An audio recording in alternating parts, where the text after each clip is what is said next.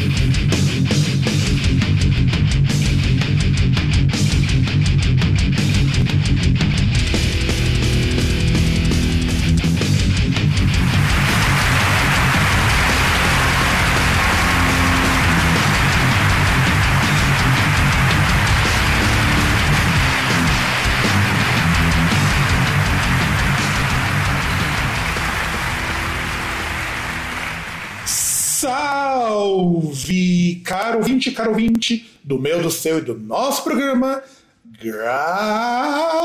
Groundcast. Estamos na segunda parte do programa sobre discos de 1991, que está mais longo do que eu imaginava que ia ficar. Eu sou o Fábio, e se apresenta aí, César.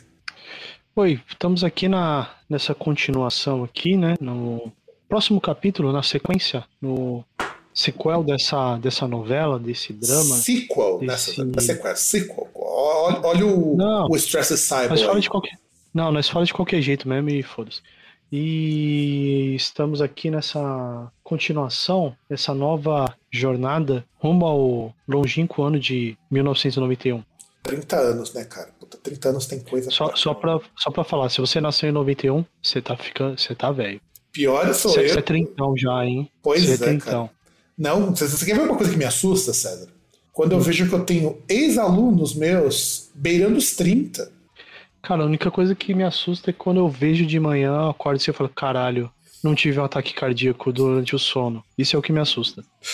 É, não, eu, eu, eu, eu fico muito assustado quando eu penso que eu quase estive já. Já me aconteceu isso três vezes nessas últimas semanas. E o negócio tá foda. É, co- comigo só teve uma, uma vez só antes do sono, mas tem mais de anos, então hoje estamos suave aí, saindo na rua por livre e espontânea pressão, mas continuamos aí com saúde. Bom, No caso, você, porque a minha já foi pro saco. E é sério, cara, pior que é sério. No caso, ô, ô, pra você ter uma ideia, cara, chegou meus remédios hoje, 60 reais de remédio. Nossa. Tudo bem, que é muita coisa pra. Assim, remédio básico, tipo, é, de pirona e tal, e uns calmante, porque os crises de ansiedade tá. É, é, é que na verdade, porque você corre atrás e cuida da sua saúde. Eu, sei lá quanto tempo faz que eu entro num consultório médico. Então, assim, se eu for procurar e começar a cuidar da minha saúde, eu vou começar a ver um monte de coisa. Por exemplo, tem algumas coisinhas, uns incômodos aí, questão de joelho, essas coisas, mas como eu não cuido disso, então não tenho. Né? Não, Né? não, Se você não procura, você não acha. Não, no meu caso tá, tá difícil, cara. Pior que tá difícil. Bem difícil, mas nós estamos aqui para falar do, das, dos queixumes de velho. Talvez uma- apenas mais um programa que a gente faça um programa de velho, né? Problemas de velho. É, a porque- gente, a gente chama as pessoas velhas aí pra poder comentar, né? A Puta, pior que a gente tem muito amigo com problema para fazer um programa desses, cara. Pior que Gente muito velho. E muito velho, cara. Pior que é verdade. Pior que é verdade, cara. Podia chamar, inclusive, podia chamar o Eric, cara, do labirinto. Ia ficar muito engraçado falar de problemas de velho. Porque ele é mais velho que eu, cara. Eu ficava. Eu, aliás, eu fico assustado de saber que a Muriel tem a minha idade e ela é, mais, ela é a mais nova da banda. Então, Co- coloque isso aí no. Anota isso aí, a gente precisa fazer. é, na verdade, a gente precisa fazer isso aí. Programa, apenas mais um programa, programa de velho. Só pra gente reclamar de, do que, de dores, de remédio, tá? Dicas de remédio, dicas do que fazer, do que não fazer, curar as coisas com álcool, que também é uma maravilha. Aliás, é, aliás, é engraçado que desde que eu parei de tomar cerveja, eu comecei a comer direito, eu tenho acordado cada vez pior. E é sério. É brincadeira. Quando eu tomo cerveja uma vez por umas duas vezes por semana, eu durmo muito melhor do que eu tô dormindo nos últimos 30 dias. É, bicho, é foda isso. Mas tudo bem, faz parte, a gente vai. Depois dos 30 anos é só ladeira abaixo. E você, ouvinte que não completou os 30, já sabe que te aguarda. Mas tô falando isso porque você nasceu em 91, você já tem 30 anos, é, você já sabe que você já tá 30 anos próximo da morte. E vamos começar então os eventos da música. No último programa a gente parou falando do excelente movimento do Mangue Beat. Inclusive, é uma coisa que eu sempre quis algum dia falar, eu preciso muito, muito de pesquisa. Quem sabe até o fim do ano a gente faça um programa sobre Mangue Beat, mas não posso garantir, porque eu queria muito achar alguém que pudesse falar melhor do que eu, de verdade, porque eu conheço quase nada de Mangue Beat. Acho que vocês também conhecem tão, tão pouco quanto eu. Eu conheço. É, que a gente conhece. A gente conhece mais coisa, sim, da gente ter vivido no mesmo contexto temporal, né? De ter visto, que é uma daquelas coisas que, por exemplo, chegou pra gente e teve até uma proporção um pouco maior porque existia MTV na época, né? Então, cara, sabe o que eu tava pensando? É, agora vamos abrir um parênteses, porque isso daí faz parte de 91. E eu acho que é legal a gente comentar. Eu ia falar isso num outro programa, estava pensando isso essa semana. A gente que cresceu nessa época da MTV, que aliás a gente tinha gravado um programa da MTV que desapareceu, e eu acho que esse programa um dia vai, vai voltar ao ar, a gente vai regravar isso. A gente tem um gosto musical muito mais amplo pelo contato com coisas diferentes que a gente teve, nesses, principalmente nos anos 90, do que essa molecada dos anos 2000 para frente porque a gente teve contato com rock, com pop, com heavy metal, com punk rock, com pop punk, com hip hop. A gente ouviu muito hip hop na MTV. Então é muito difícil você encontrar um cara com mais de 30 anos que, por mais que eu zoe com o César falando que ele escuta sempre as mesmas coisas, é muito difícil que o César não escute pelo menos um de cada um desses estilos básicos. Ah, mas, é, mas tem muita. É, claro, assim, a gente vai ter sempre aquelas pessoas que vivem naquela bolinha que que não ouvem outras coisas. Isso aí sempre tem. Mas a gente tinha. Não, era, não é nem questão assim, forçadamente, mas a gente tinha contato até porque uh, essa parte até da, da MTV e tal, ela fazia parte do, do da rotina normal ali, é, do, do, do, jovem naquela época. Era. Porque, por exemplo, você pega. Era uma época que você não descobria as coisas só por causa do rádio. Até porque, dependendo do, do tipo de música que você ouve, você não tinha tanto espaço assim nas rádios é, convencionais. Talvez você ia ter numa, numa rádio pirata, numa rádio comunitária, sabe? Ou só depois de muito tempo você ter nas internet radios, mas o, o, lugar onde você tinha ali que, que tinham essas coisas e você podia ouvir e tinha até questão de novidade, né? tinha um, um. é que, tinha uma, é que vinil e certa... CD era caro. Vinil e CD era então, muito caro. Mas, mas, mas tinha até uma certa curadoria em relação àquilo que ia chegar para você, era a MTV. Porque aquele negócio, igual você falou dos estilos, tinha pop punk e tal, tinha rap e tal. Por exemplo, você tinha pô, música alternativa. Você vai lá, muita gente aí que, sei lá, tinha contato com é, Fiona Apple, Bjork, Massive Attack. Eu, eu, eu, eu. Isso sou eu. Esse cara sou eu. Sim. Então, muitas coisas assim que, mano, se fosse uma década atrás, nunca, e eu repito, nunca, a pessoa ia ter contato com essas coisas.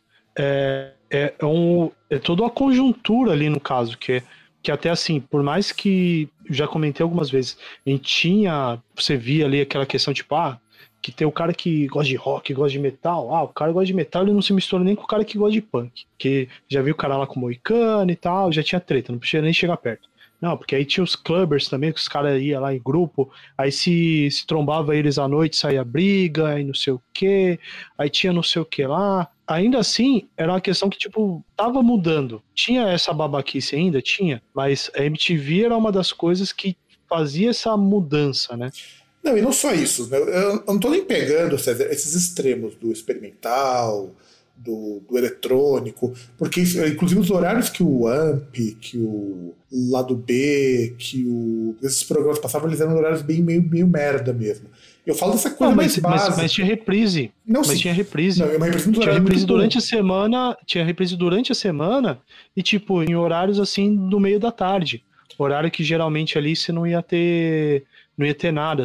Porque, por exemplo, todos aqueles programas que eles passavam de um estilo, por exemplo, Full e outros ali, ou Yo, que passava, sei lá, no, no, no, fim da noite ali, começo da madrugada, no dia seguinte ele passava tipo duas horas da tarde. Sim. Não, o era de sábado. O Yo tinha um horário bom, porque o Yo era de sábado. E era de sábado e o Fúria era de domingo, uma época. Uhum. Fúria era de domingo, depois o Fúria passou a ser de madrugada, mas inicialmente Fúria era de domingo, quando era com o Gastão. Mas tudo bem, mas eu, mas eu falo o seguinte, eu não tô nem pegando esses programas assim, mas o que você colocou é verdade. A possibilidade de você tomar contato com isso e até gostar de uma coisa ou outra era muito maior. Mas eu falo assim, do mais básico, do, do básico, do básico mesmo, do, dos estilos mais básicos, era muito mais fácil você gostar você tem uma gama maior de conhecimento de bandas, de estilos, do que o jovem hoje. Hoje, muito dificilmente, um jovem conhece alguma coisa, e isso muito por conta da própria internet mesmo. A internet nichou muito as coisas. Coisa que os anos 1990, como todo mundo fazia, não nichava tanto. Nichava sim, mas vamos pegar agora os nichos que existiam. O Red Banger não assistia MTV, porque não tinha um programa que não fosse Fúria, e a pessoa só assistia MTV para assistir o Fúria. Isso acontecia. Ah, às vezes eu até assistia, depende, depende da pessoa. Aquele mais. Uh, Não, mais cabeçudo, não, aquele esse- que. esse a- a- aquele, que aquele que acha que o Roger Waters não manja, não, não sabe o que significa as músicas do Pink Floyd, esse não assistia, realmente. Então, o Ed Banger mesmo assistia, até porque o contato com o rolê dele era outro. A linguagem da MTV não era a linguagem dele, porque esse Ed Banger devia ter mais de 20 anos nessa época. O rolê não era esse. É, o rolê era muito mais nosso. A gente que era criança, começo de adolescência nessa época. Eu comecei a assistir MTV justamente nessa época dos anos 90, porque também passava Speed Racer, passava anime. E era uma época que eu estava começando a gostar de anime. Então, a MTV dialogava muito com a gente. A linguagem da MTV não era essa linguagem de bosta que hoje a MTV tem, que hoje está muito mais preocupada com reality show. Mas tudo bem, é a época.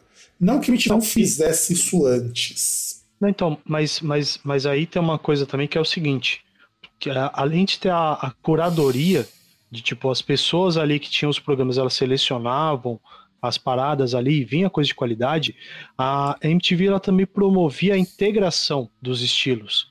Às vezes até em questão de zoeira, por exemplo, você tinha o Rock Go lá, que era tipo, ah, o que? É bobeirão, campeonato de futebol que os caras vão lá e joga. Mas, por exemplo, às vezes os caras elas se conheciam e era o que proporcionava, por exemplo, os caras se conhecerem e os caras tocarem ali depois, por exemplo, igual você tinha ah, gravação ali, teve num disco ali na frente, Raimundos com Nat Roots, É, é. sabe? Que, é, que era uma coisa assim que você olhava, você, cara, não vai se misturar nunca. Mas, mas tinha. Que, que é coisa que a- até às vezes pode ter hoje, mas você tem muito mais sendo obrigatório partir da iniciativa do cara ali, que ele goste e ele tenha contato com outro artista ali que também gosta daquilo que ele faz, é, é muito mais complicado do que era antes. Antes, até a MTV mesmo proporcionava isso com, com, essa, com, essa, com essa questão aí do- dos estilos e tal. Às vezes, de você ter o programa de parada de sucesso, que, que era um programa que era multi multigênero também, né? É, É, era e não Você tem era. também né? a- a... gente tem que dizer, era e não, Não. era. Era, era, cara, era, porque assim, a, o, o, o que pegava no, no Disque MTV era aquilo que era novidade. Ou Mas seja, eu- se era um estilo que na época ali era novo, tipo, tinha coisa nova e tal, coisa do tipo, ele tinha. Não é igual a, a Rádio Beijo lá que faz top 5 com Bohemian Rhapsody como número 1, um, Não, eu acho o seguinte: o problema, o problema do top do MTV, o top 10 deles, é que ele era mais variado até 95, quando a MTV deu uma pequena mudada na programação e deu uma regionalizada. Porque o Brasil, até o final dos anos 90, era pop, só que eles não incluíam o pagode. Sim. Porque eles começaram só a incluir música brasileira a partir dos anos 2000. E, e também porque a gente tem um Não, problema. música brasileira eles tinham, só que não tinha Não. a, a música brasileira mais popular. Pô, Marisa Monte, caralho. É, Mas ele- Marisa mas- Monte é mas era da uma Argentina, caralho. mas era uma diretriz da própria MTV. Eles não incluíam música brasileira que não tivesse algum respaldo lá fora, mas a Monte vai ser lá fora. Não, tudo bem, tudo bem. Isso aí eu entendo. Por exemplo, você, você pega uma música brasileira mais popular, ela não tinha, assim, é, muito espaço. Depois Tanto- foi começar a ter. Tanto que em 2000, a grande abertura que eles deram foi com. Eu lembro se foi com Catinguelê, foi com uma banda dessas daí. Que eles deram uma abertura maior. Porque, claro que você tinha, assim, grupos brasileiros, tipo, foi como Legusta, essas coisas, mas essas bandas radiofônicas, vamos dizer assim, não tinham. Vamos colocar assim. E de 2000 pra frente que eles começaram a abrir isso. Mas enfim, vamos. voltar, sair do pequeno, do mini programa sobre MTV, porque eu acho que isso é uma pauta muito legal para a gente retomar em algum momento, não agora e não tão cedo. E vamos aos fatos. É, vamos, vamos começar cronologicamente. Em 16 de janeiro, temos a sexta cerimônia do rock, do hall do rock do, do hall da fama do rock and roll, o Rock and Roll Hall of Fame, que é realizado em Nova York. E você tem e assim a cerimônia ocorre na mesma época que está acontecendo a Guerra do Golfo. Então o negócio tá meio tenso lá. E quem é homenageado? O Ike Tina Turner, o Jimmy Reed, o John Lee Hooker, o Lavin Baker, o The Birds, The Impression, Wilson Pickard e o Holling Wolf. Cara, sendo bem sincero, eu acho o Rock and Roll Hall of Fame uma das coisas mais imbecis do mundo, de verdade. É, é, é que é uma coisa que vale mais para artista que não conseguiu grande status no mainstream. Acho que vale mais para isso, para você reconhecer artistas que, sei lá, foram não foram tão valorizados assim. Não, mas isso daí é artista mainstream, cara. Só tem mainstream essa aposta.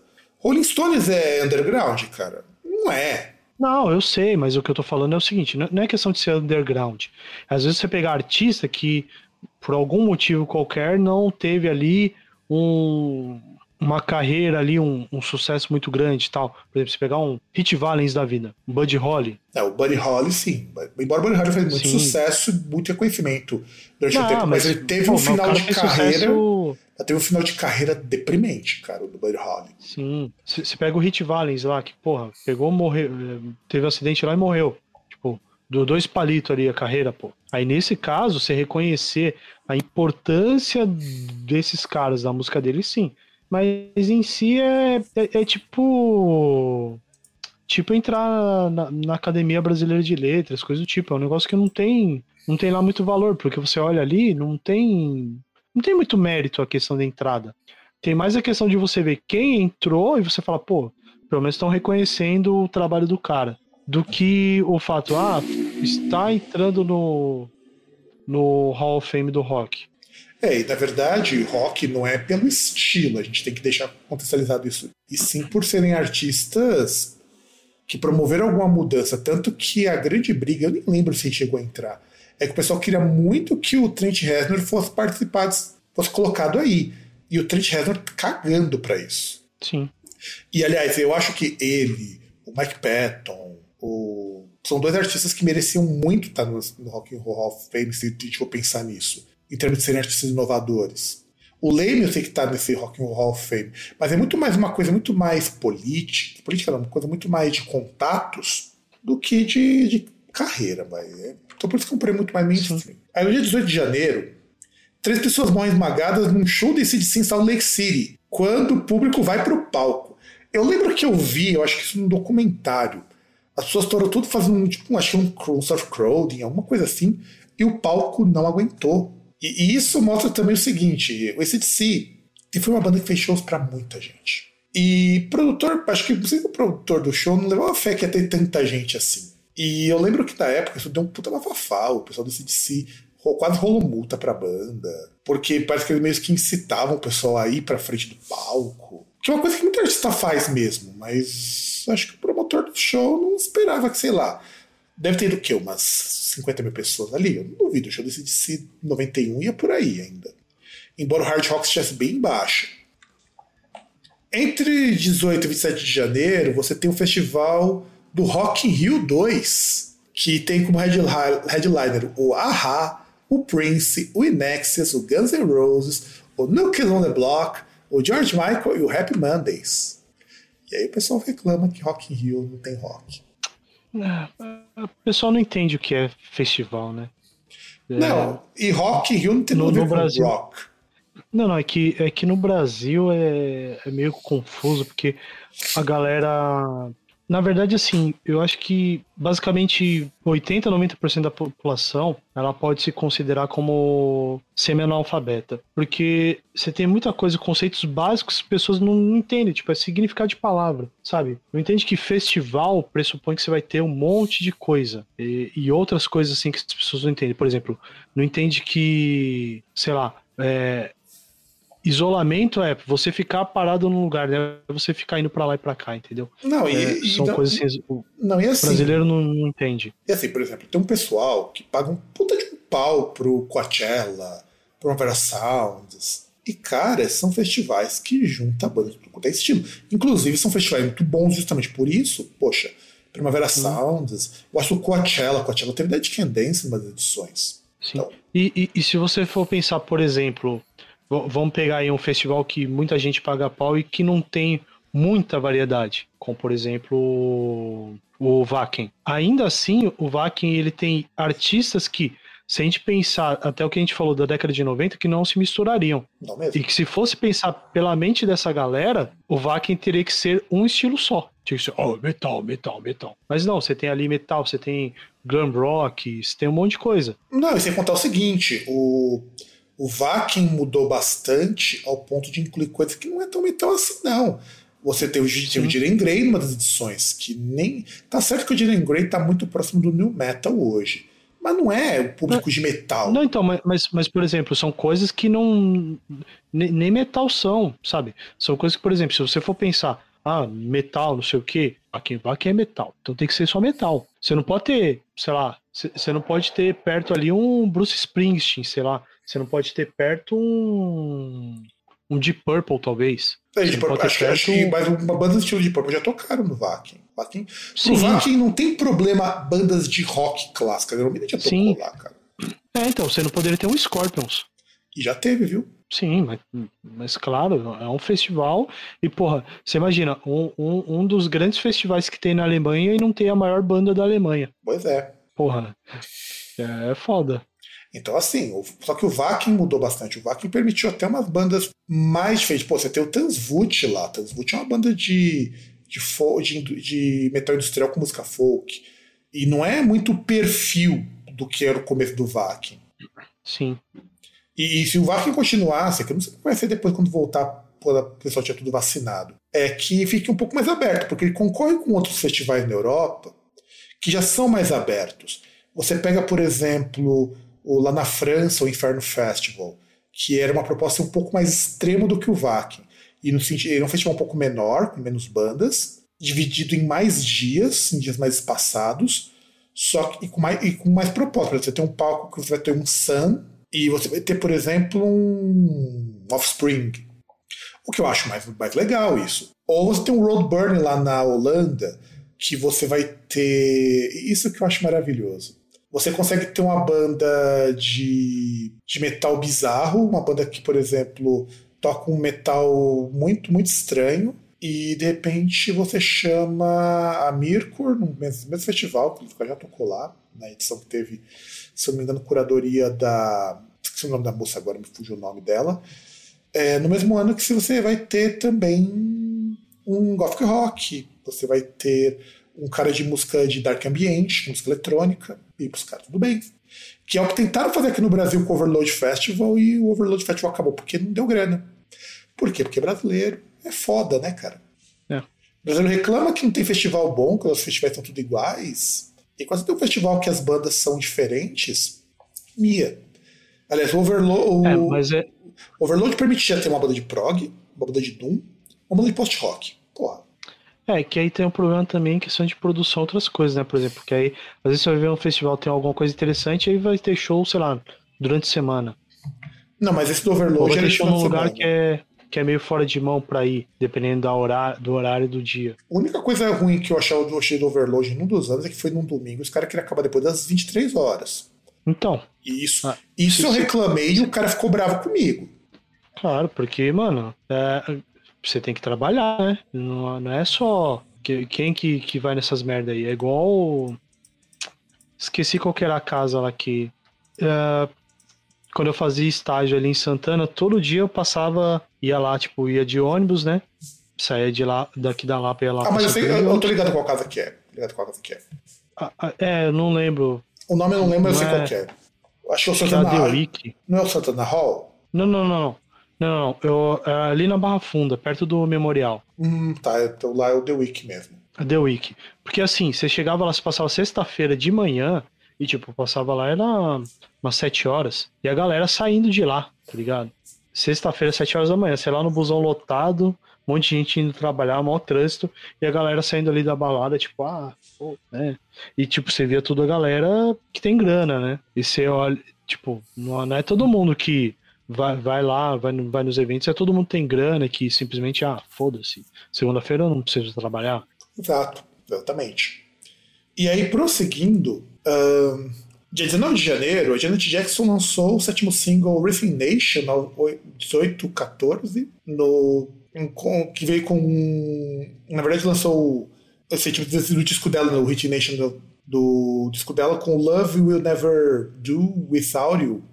E foi a última, a única artista negra nessa época, a primeira que conseguiu lançar sete singles, que ficou entre os cinco primeiros lugares até hoje. Então, do disco, desse disco dela, do Hitting Nation, ela conseguiu lançar sete singles desse disco. Conseguiu cinco, cinco, sete singles, sendo que estavam nos cinco primeiros lugares. Nenhuma artista conseguiu, negra conseguiu. Então chupa Beyoncé. Nem ela conseguiu sete singles no primeiro, nos cinco primeiros lugares. E 5 de fevereiro. Aí vem uma notícia merda, cara. O Queen lançou o último álbum enquanto o Fred Mercury ainda estava vivo, que é o Inuendo. Porque, porque então, esse, inclusive, é, esse disco foi lançado com o Fred Mercury mal pra cacete. É, se você escutar, principalmente Show Must Go On, escutar The Press, você percebe que a voz dele tá meio, meio carregada já. E ele não tava legal. E o foda é que as músicas desse disco são boas. Uma boa parte delas são músicas muito boas. Eu acho Show Must Go On é. Aquela música que quando você, quando você percebe que foi música que ele gravou perto de morrer, a música se torna desesperadora. É, o, o, disco inteiro, né? Porque aí tá uma, uma coisa que você percebe, é, um fenômeno aí em alguns artistas, por exemplo, você percebe também na Legião Urbana, no último disco ali com Renato Russo, que até porque eram artistas que estavam gravando ali, produzindo e uh, com grandes problemas ali, questão imunológica por causa da, da AIDS, né? Do, do HIV, você percebe que o, o tom mesmo da, das músicas, das letras, é um negócio mais, mais para baixo, assim. Não, e eu acho Show Must Go On, cara, uma das músicas mais bonitas do Queen. Eu acho assim, nossa, é, tem aquele, aquele tom épico Show Must Go On, sabe?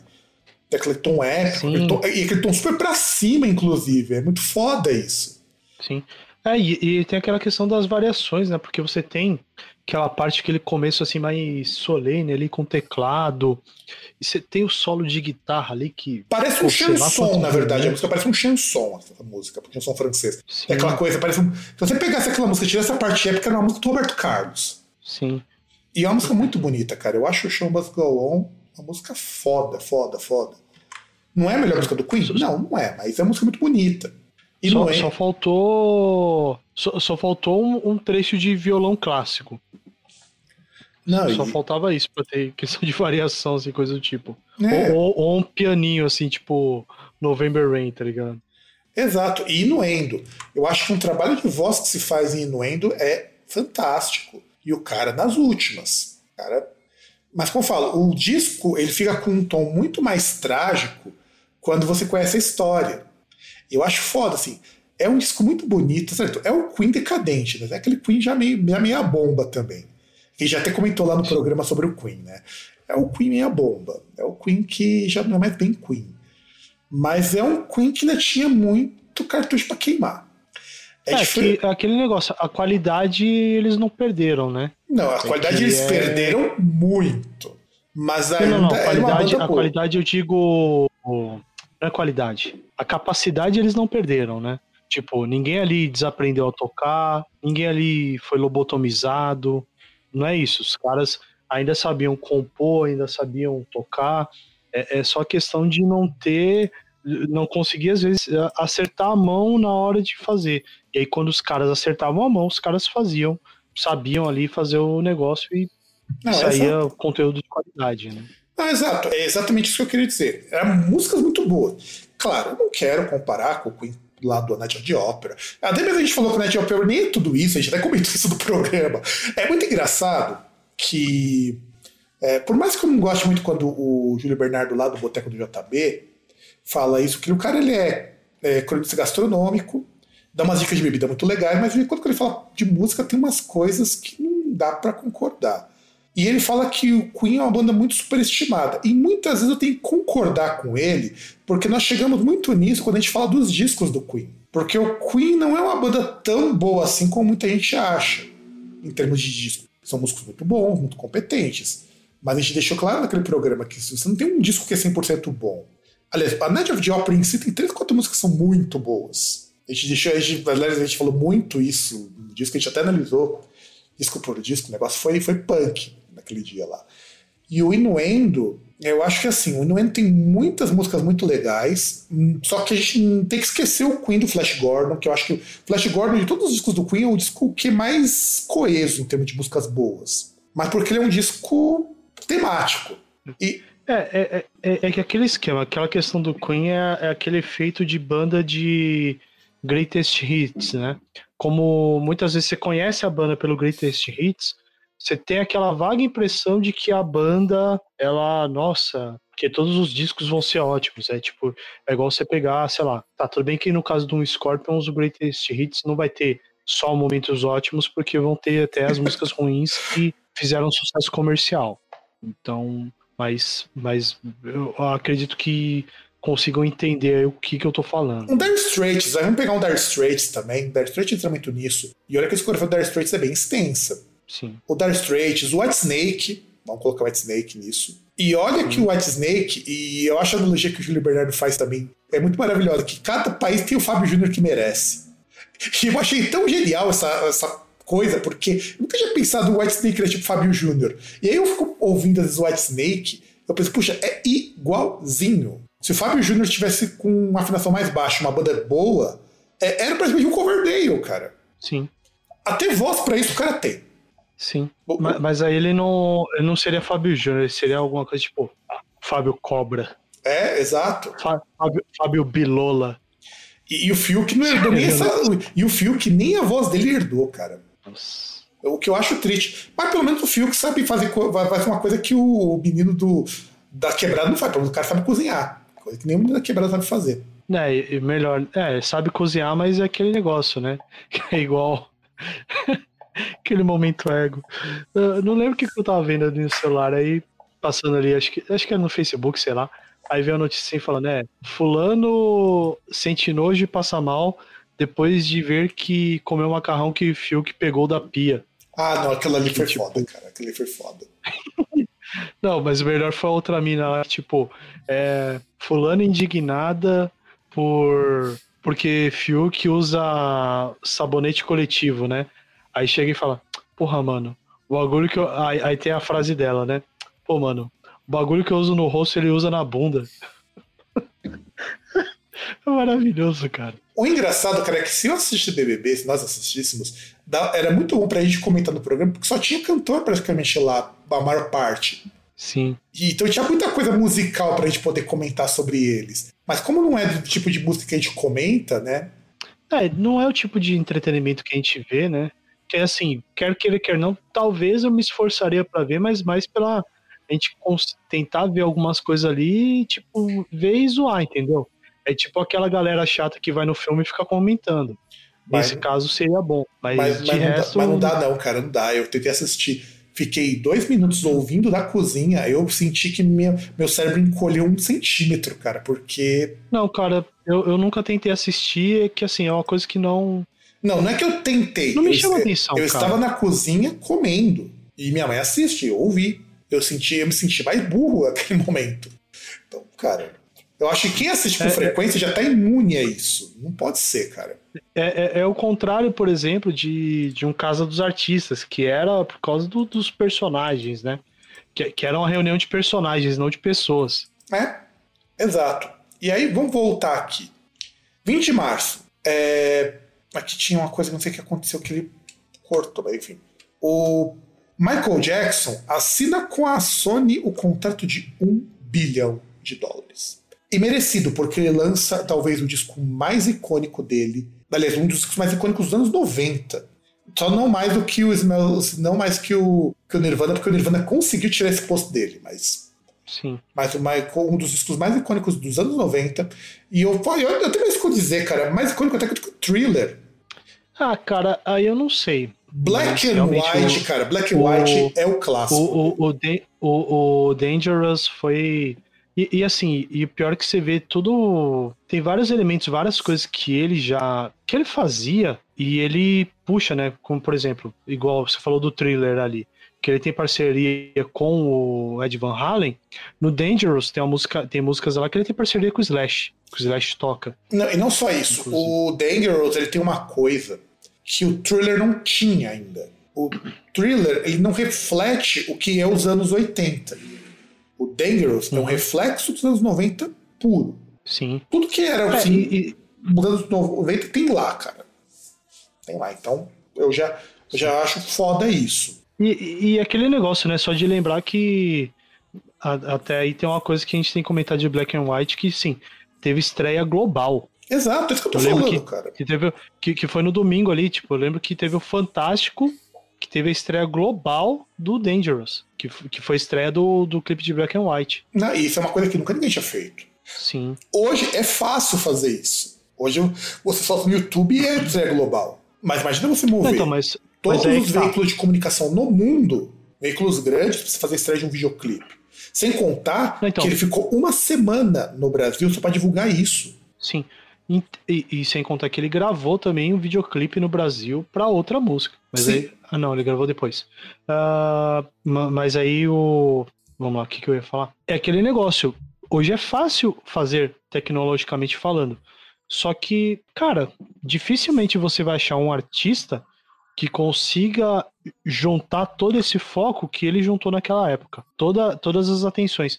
Por mais que hoje, quantitativamente, você possa até falar, tipo, ah, não, mas porque se for estrear aqui o, o vídeo da Lady Gaga, vai ter mais views. Beleza, mas você pegar em mobilização, né, assim, de, pô, de mídia, coisa do tipo, as pessoas vendo, é muito menor do que a proporção do que era o, a estreia desse clipe na década de 90. Sim, sim, nossa, não tem. Aliás, Madonna e Michael Jackson ainda tá pra nascer um artista que tem o poder de mobilização desses dois.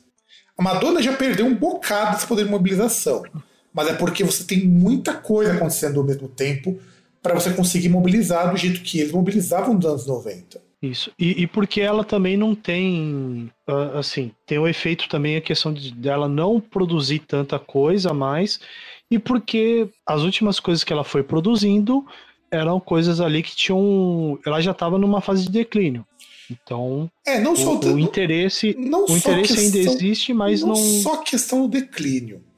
Eu vejo muito mais que o público dela é um público menos, vamos dizer assim, não é tão jovem mais. Não que a Madonna não seja, Madonna é a maior artista de música do mundo até hoje. Não dá para, você não tem como competir com a Madonna. Dentro da música pop, ninguém é maior que a Madonna. Fora da música pop, sim. Meu, Metallica é uma das maiores bandas do mundo. É foda imaginar isso. É foda você imaginar, isso eu lembro quando eu tava vendo lá os rankings de quantas, quantas bandas faturavam, né? Sim. O pessoal fala, ah, não sei o que, ter volta, não sei o que, volta. Metallica era sempre a banda mais rica, cara. Nem Iron Maiden chega perto. E olha que o Iron Maiden ganha dinheiro pra porra. Lembrando que o Metallica, só com a banda, ele ganha mais do que o PIB de muitos países. E isso eu tô falando, e o pessoal só calculava dinheiro de show. Eles têm grana de outras coisas, grana de royalties, gra- grana de produto licenciado, grana de investimento, que esses caras tudo investem em coisa, porque eles não são burros. E, e- e tem a grana também, o, as coisas ali, por exemplo, de você ter mídia digital, coisa do tipo ali, que não, que não entrava, né? Então, os caras têm muita grana. Então, de repente, quando a gente fala dos artistas, Madonna também, Madonna é uma artista que eu vi um documentário uma vez que ela gasta num dia brincando 50 mil dólares. Porque ela almoça num lugar X, ela compra roupa num lugar Y, que são lugares muito caros. Um, fala que um mês na vida da Madonna custa quase um milhão de dólares. Talvez agora nem tanto, porque ela não esteja saindo tanto, mas quando ela tá em turnê, quando ela tá aqui, ela gasta quase isso. E eu não acho que ela tá errada. Se você tem grana pra torrar dessas coisas, cara. É, isso aí lembra um bagulho lá que falou aquele humorista lá, o. Aquele que imita o Faustão, é, nordestino. Caralho. Tinha lembrado o nome dele, agora esqueci. Mas nem continue. Que, que ele falou que ele foi um dia lá no JK Iguatemi, né? Shopping. Aquele shopping de São Paulo famoso porque tinha uma mala de 80 mil reais. Nossa. É, e ele, isso, ele foi numa loja lá e ele disse que ele tava lá na loja tal e chegou ali para comprar um tênis e tal, tipo, só que aí, até pelo jeito que ele foi ali, o vendedor olhava para ele assim, sei lá, esse cara aí vai, vai comprar nada. Chega lá, ah, quanto que é esse tênis? É tipo, ah, é 10, 15 mil reais, sei lá, um negócio assim. E tipo, e ele ali, ah, tá, não sei o que. Aí disse que de repente chegou assim na loja, entrou seguranças aqui, assim, meio foram lá, fechando a porta. Aí de repente chega lá, chega alguém. Ô louco, bicho, eu quero esse, eu quero esse, eu quero aquele, eu quero aquele outro, eu quero esse aqui, quero aquele lá, não sei o quê. Tipo, o Faustão ali, tipo, e, e, por exemplo, bagulho ali de compra que ele fez, sei lá, 100 mil reais apontando o dedo ali só e tchau, tá ligado?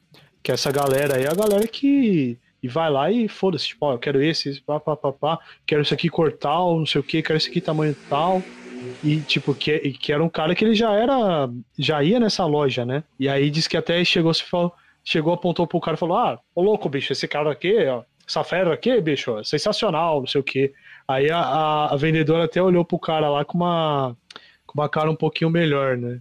Tipo, acho que não lembrava de, do cara ter até aparecido no Faustão imitando ele e tal. Que eu não lembro o nome de, desse arrombado.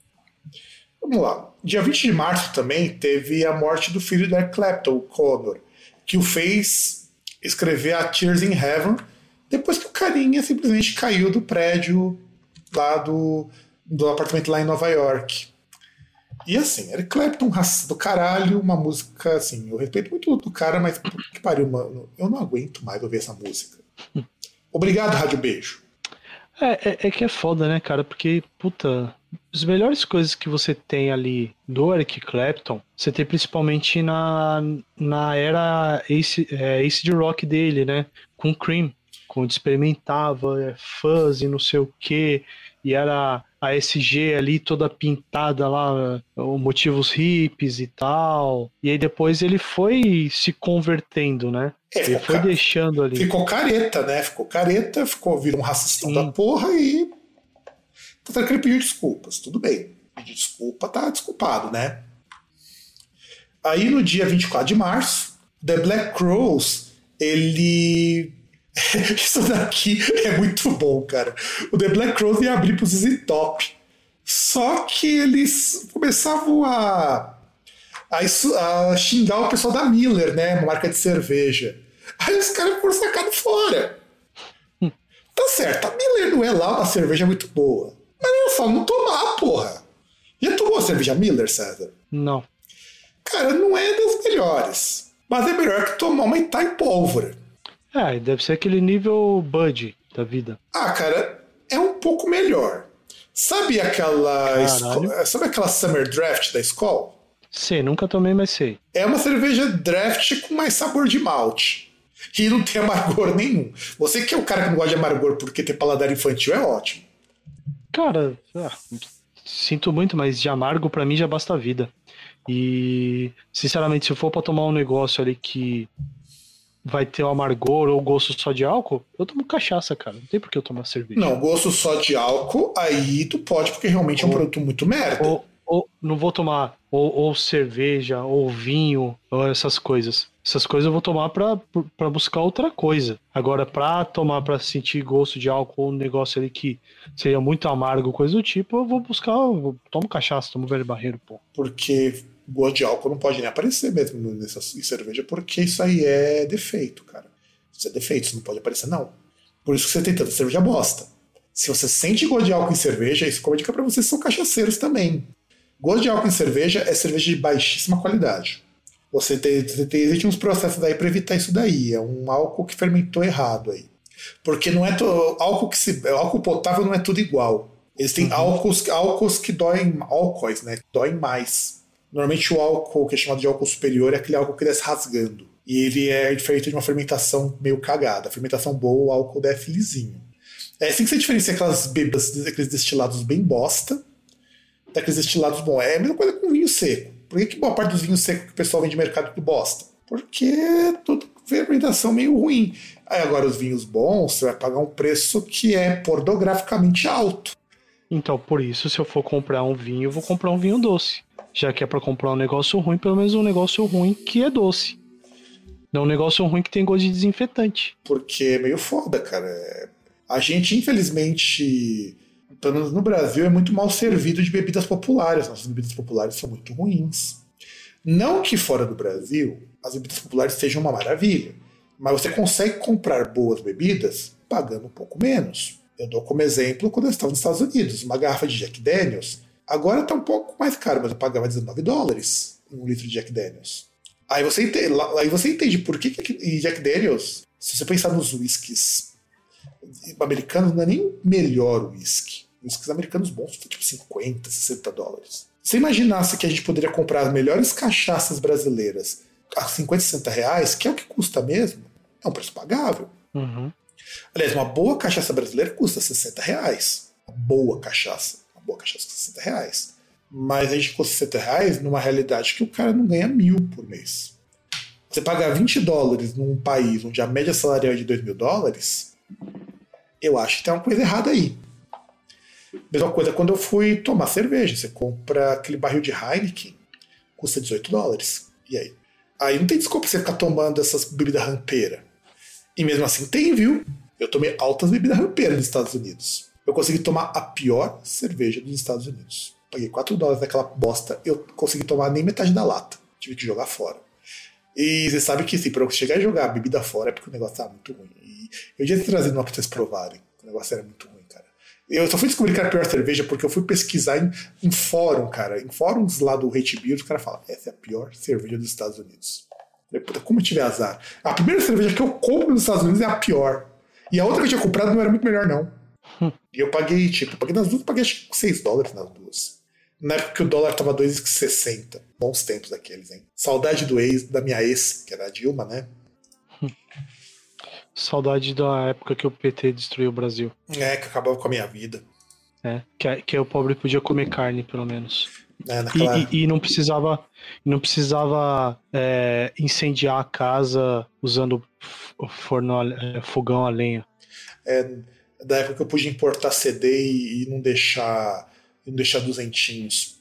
Não, podia viajar, né, de avião. Podia viajar de avião, verdade. Bom, vamos lá.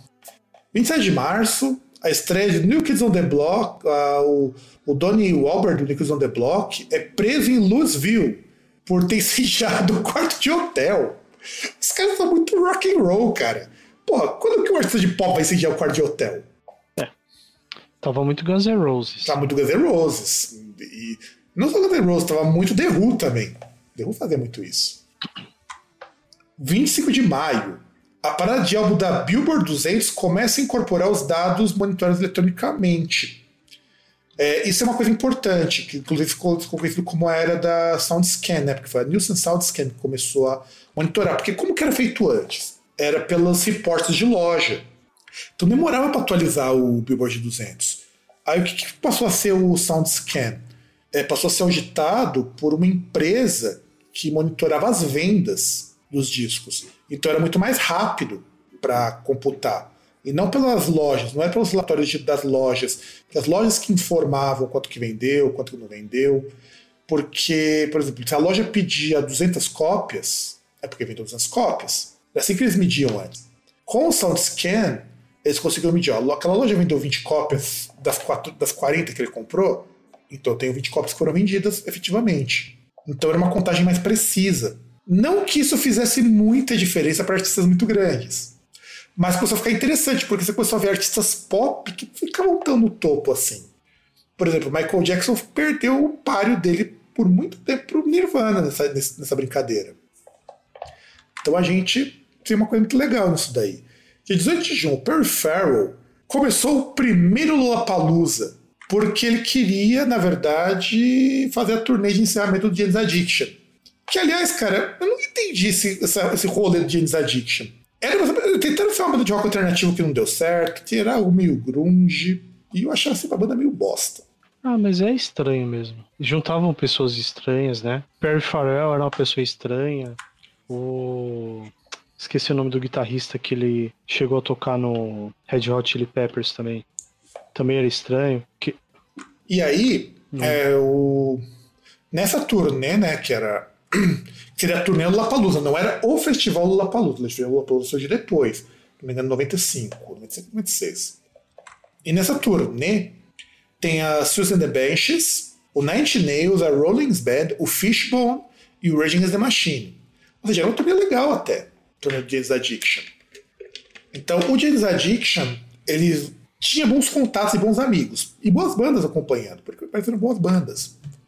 É, 23 de setembro, a série de TV Baywatch começa a segunda temporada com uma música escrita pelo cara que era do Survivor. Se, não sei se você se lembra que o, o cara do Survivor era quem tinha escrito a música do rock. Sim. E ele escreve a música I'm Always Here na segunda temporada do Baywatch. Mano, eu, eu lembro que eu assisti aquela série e eu achava aquilo muito medonho, mano. Com aquele cara tudo bombado. Não sei se você lembra, cara, principalmente. Porque assim, era, era assim, se você assistir hoje, é, aquela série ela gera muito humor involuntário. Mas não era pra ser uma série de humor. E fizeram, fizeram um filme do Baywatch. E os, os caras perceberam Sim. que aquilo era muito engraçado porque era muito forçado o Baywatch. Só que no lugar do Hulk Hogan colocaram lá o The Rock, né? Isso. É, até porque não dá pra colocar o Hulk Hogan agora, né? é, não tem como. Não tem como. O Hulk Hogan tá muito murchinho, né? Ah, mas esses caras vão estar, tá, né? Não tem como. A idade chega para todo mundo. É, não é todo mundo que é que nem o Arnold Schwarzenegger que continua malhando mesmo com a idade. Não tá aquele monstrão. Não, não ele não. É, então. Porque, por exemplo, se for, for ver de tal monstro, que tava era o Stallone, mas aí por causa de bomba que ele tomou para gravar os mercenários, para fazer o rock. Não, mas o Stallone. O... Schwarzenegger também tem uma bomba na, no áudio dos tempos, mas o Schwarzenegger não, nunca... Não, não, não, não. Tô falando atualmente. Porque quando ele foi gravar Mercenários, que aí depois ele foi gravar o Rock Balboa, aí depois gravou o Creed, e aí fez o Rambo, ele tomou bomba. Ele tomou muita bomba, ele ficou muito forte, tava muito estranho. O, o Schwarzenegger não, você vê que ele tem o tamanho ali, que ele é forte, mas ele é um senhor forte, não é aquele cara trincadão. É, e ele é baixo ainda por cima, comparado com ele considerando ele é consideravelmente baixo. Não é tipo o Van Damme, que é um cara mais baixo de todos, inclusive ele é o mais zoado porque ele é um tampinha, mas ele é um cara baixo. Um uhum. Schwarzenegger. De todos aqueles para um cara com tanta musculatura, ele é um cara relativamente baixo. Mas ele não é mais um monstro dos anos 90, mas está muito longe de ser um cara que não tem um corpo bem definido. Mas ele está mais, mais é, humano, ele... vamos dizer assim. Tá é, ele, não é, ele não é o Mr. Olímpia mais. E aliás, é difícil você conseguir fazer aquilo ali, cara. Aquilo lá, aquilo lá dói. Bater aquelas posições. Aquelas posições são desconfortáveis pra caramba. Uhum. E aí, prosseguindo, que a gente está quase acabando, dia 30 de novembro, você tem a Billboard 200, a Billboard 100 começa também as vendas eletrônicas e também começa agora a incorporar o que circula nas rádios para fazer a Hot 100. Porque também o que circulava nas rádios não era contabilizado. Eu não lembro a conta que fazia para colocar o que circulava nas rádios. Que passou também a circular na Billboard 200, os airplays. Porque hoje a contagem da para como você contabiliza as billboards, eles levam em consideração o que toca na rádio, o que toca no serviço de streaming, acho que isso foi incorporado em 2010, se não estou enganado. É, o que vendia de música digital, que agora não vende mais, quer dizer, vende, mas em serviços bem menores. O que vende de CD, o que vende de vinil, o que vende de mídias que tem música, porque você tem uns DVD de música, que é aquelas coisas 5.1, 7 7.2, 7.3, 7.1, e o que circula nas rádios. Então, hoje contabiliza. E também o que eventualmente compra celular, porque você pode comprar música para toques. Uhum. podia, né? Que aí é uma coisa que o, o ouvinte aí que não nasceu nessa época vai achar estranho. Sim, tinham pessoas que compravam músicas para colocar para tocar no celular. Mas sabe que você pode comprar ainda? Porque quando eu lanço as minhas músicas no serviço de streaming, um serviço de distribuição é focado em celulares. Sim.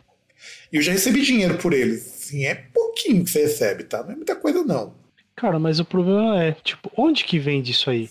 Que, que país que os caras ainda compram essas paradas? Eu não lembro. Deve ser algum país que, tipo, você tenha a, essa questão aí de celular um negócio mais Tipo, Coreia do Sul, tá ligado? Japão. Pode ser, pode que ser. É, tipo, aquele, que é tipo aqueles lugares que você ainda tem celular de flip, você tem um monte de, de outras coisas, não só esse padrão de, de smartphone que a gente tem. É, pode ser, pode ser. Mas ainda tem, então. Mas o, o grosso hoje de música é streaming. O grosso. Streaming vinil. O grosso hoje que você contabiliza a venda. Só que vinil Sim. é um mercado muito mais para artista menor. Isso que é engraçado. Artista pop quase não vende vinil. Você, por exemplo, não vai ver um vinil da Madonna novo. Porque existe, mas não é. Não, é que vai, vai, depender do artista, né? Por exemplo, talvez o que você vai ter ali, a, além de alguns artistas que são artistas grandes e que têm e que lançam edições especiais que aí tem vinil, por exemplo, Metallica da Vida, que começou a lançar aí, por exemplo, a edição de 25 anos Master of Puppets, e aí você tinha a versão de vinil, ou o Iron Maiden, que é, notoriamente aí ele sempre teve a questão de lançamento de, de Picture Disc, que, que aí é uma coisa que ainda não. que eles continuam vendendo. Uh, para artista pop assim e tal, você não vai ter tanto. Né? É por causa que é muito caro. É... Mas se eles Sim. lançam. E também porque tem poucas fábricas no mundo que fazem isso. Quando deu aquele incêndio na fábrica de vinil, lá nos Estados Unidos há dois, dois ou três anos, eu não lembro agora, foi um Deus nos acuda, porque muita produção de vinil parou durante meses por conta disso. Porque era o único lugar no mundo que fabricava quase todos os vinis, que era um produto que tem pouquíssima fábrica. E é um produto caro. Você não tem, por exemplo, como que você vai dar conta se de repente uma Beyoncé resolve lançar em vinil? Se ela resolver lançar em vinil, ninguém lança. Eu só, eu só digo isso. Se a Beyoncé falar, eu vou lançar o meu disco nome em vinil, ninguém lança. É só isso, ninguém lança. Porque não vai ter como a fábrica dar conta da demanda. É. Seria muito legal porque você conseguiria fazer mais gente começar a fabricar vinil, iam ter que abrir mais fábricas, mas pensa nisso. O desequilíbrio que o mercado ia ter, pelo menos durante uns seis meses, no mínimo. É, é, é, é que eu até pensei assim, a gente poderia até argumentar, falar, ah, mas sei lá, o cara que é fã da Beyoncé, talvez ele não não compraria porque ele não vai ter um tocador de vinil. Mas tem a questão do do vinil ali, da mídia física, como item colecionável, né? Que é o que a maioria compra então, também. Muitas vezes, tipo. Não, então, que é aquele negócio.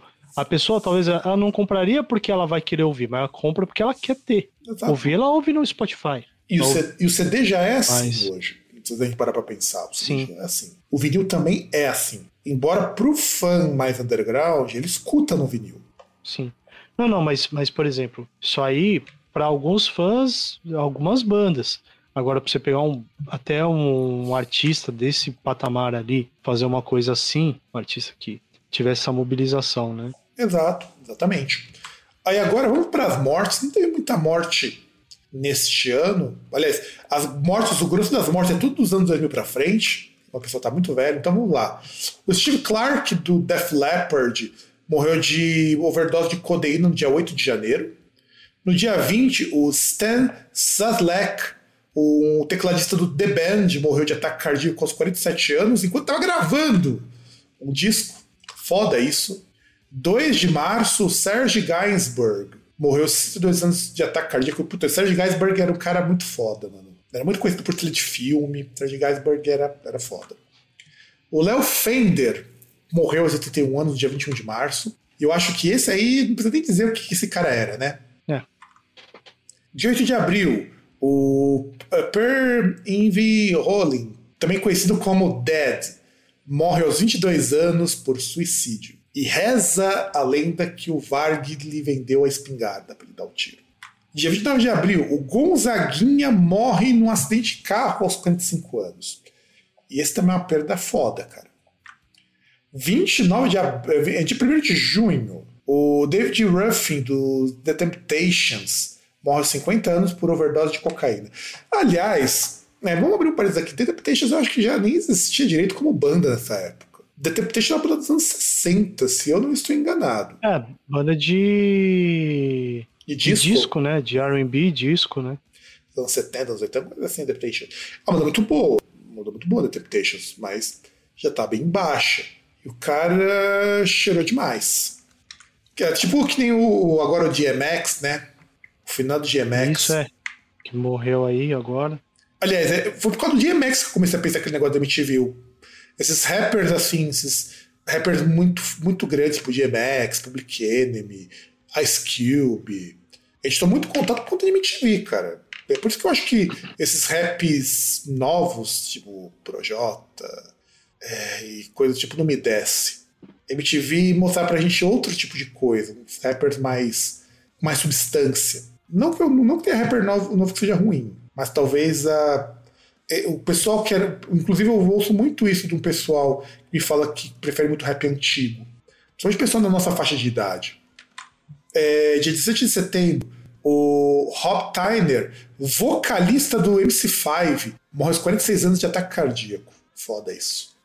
E 24 de novembro, Fred Mercury morre um dia depois de declarar que tinha AIDS. E não o que aconteceu aquela palhaçada do filme. Que ele declarou e falou: não, eu não quero virar um ícone pela, é, pelo conta disso daí. Declarou só um dia antes dele morrer. É, que o filme, apesar do que quiseram vender ali, ele é uma versão romantizada da história ali do Fred Mercury, né? Por sinal, a gente ainda tá devendo um, um, um programa sobre o filme. A gente, por sinal, vai ter que reassistir. É, a gente, na verdade, fez um semi-programa sobre o filme naquele programa sobre o Queen. Sim. Mas é um Não, mas a gente precisa comentar, que, até porque a gente foi assistir. É, foi assistir com essa ideia, inclusive. Sim, e, e fomos ainda na época que se ia ao cinema. É, fomos e assistimos da melhor forma possível, que assistimos parcialmente embriagados. Sim, fomos lá, fomos com a Mariana, fomos no Burger, fomos depois com. Uh, tinha uma galera lá, um monte de K-popeiro, não sei porquê. Por causa não sei que que, eles, que eles iam assistir. eles iam transmitir o show um cantor de capô. Ah, sim. Que eu só, vi, Só- eu, só, eu- eu só fui descobrir depois. Sim.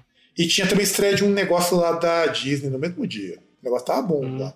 Não, mas o, mas o grande, o grosso que tinha lá era do K-popeiro, cara. Sim, sim, sim, o grosso era mesmo.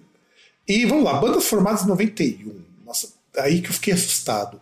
Quanta banda foi formada em 91? Muitas nem existem mais, inclusive. Vamos lá. Acid Bath, uma banda de sludge que não existe mais, eu acho uma pena, cara. Bath é uma banda muito boa. Sludge com toque psicodélico, banda foda, foda, foda. Se puder fazer, escuta, acho que você vai curtir o Acid Bath. Anecdote, eu tava escutando Anecdote esses dias, uma banda muito legal, uma banda meio experimentalzinha também, bem legal Anecdote. O Angra, em 91. E aí a surpresa pra muita gente, o Angra lança o Angels Cry em 93 e não é o confessório baterista. Aquele cara que, que, é, que é negacionista até o, o osso. Quem grava as baterias do, do Angels Cry é o irmão do baterista do Blind Guardian, que tocou um tempo no. Tocou um tempo no Blind, tocou. Quando, o, tocou um tempo no Blind, tocou no Rhapsody. O Arcturus, que é a banda de progressivo do baterista do Mayhem, que depois parou um tempo e depois voltou. Bar do Pond, uma puta banda legal. Eu gosto bastante de uma banda de mais alternativa. O Belfagor, pra quem gosta de, de black metal, é uma banda muito legal. Breath Mobile. Aliás, eu queria muito também, eu até podia chamar o Eric, que o trabalho dele de conclusão lá na USP foi em cima do movimento do Riot Girl. Mas aí seriam três homens falando de punk feminino e, e a gente ia ser acusado de tudo quanto é merda. Mas é, esse momento do Riot Girl, eu falo que é uma das coisas mais legais que surgiram nessa virada para os anos 90. Porque, vamos ser sinceros, o pessoal fala de rock, liberdade, de tem Joan e tal, mas rock era muito clube do bolinho. Vamos ser sinceros. Ainda é. Não, ainda é pra caralho. Mas era muito mais antes de surgir essas moças, essas mulheres da porra que falaram: não, gente, por que que vocês não abrem espaço pra gente falar de problemas nossos também? Ninguém abria. Então eu falei: ah, vamos abrir o nosso próprio caminho. E essas mulheres do Riot Girl, Back in Kill, uh, Back in Kill é, Mobile, né, aqui no Brasil o pessoal do, do Bulimia e tudo mais, porra, mano, fizeram história fazendo exatamente aquilo que o rock nunca conseguiu dar conta. Nem mesmo Moço Treinador, o Joan Jett, é, que nem mesmo a the- a Seals, Seals, que é que você tem muito problema de machismo, de subrepresentação, porra aí. O pessoal só queria falar de beber, enxacar e comer muita mina. E metal não tá muito longe disso, não. Metal tá até pior, eu acho. E aí essas moças chegaram, Brett Mobile, inclusive, é uma banda muito representativa nisso. Falaram, não, a gente precisa mudar isso aí. A gente precisa abrir espaço. Escolheram o punk rock, porque era o estilo mais politicamente engajado que elas podiam entrar.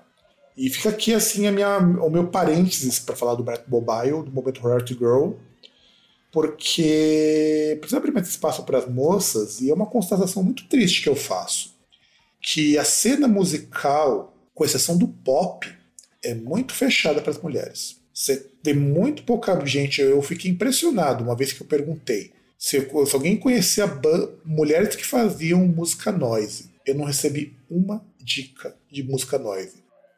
E aí eu falei, poxa, como assim, gente? Não é possível que num mundão desse aqui não tenha 10 mulheres que façam noise aqui no Brasil. Eu não achei 10 mulheres no Brasil que faziam noise. Eu consigo achar fora.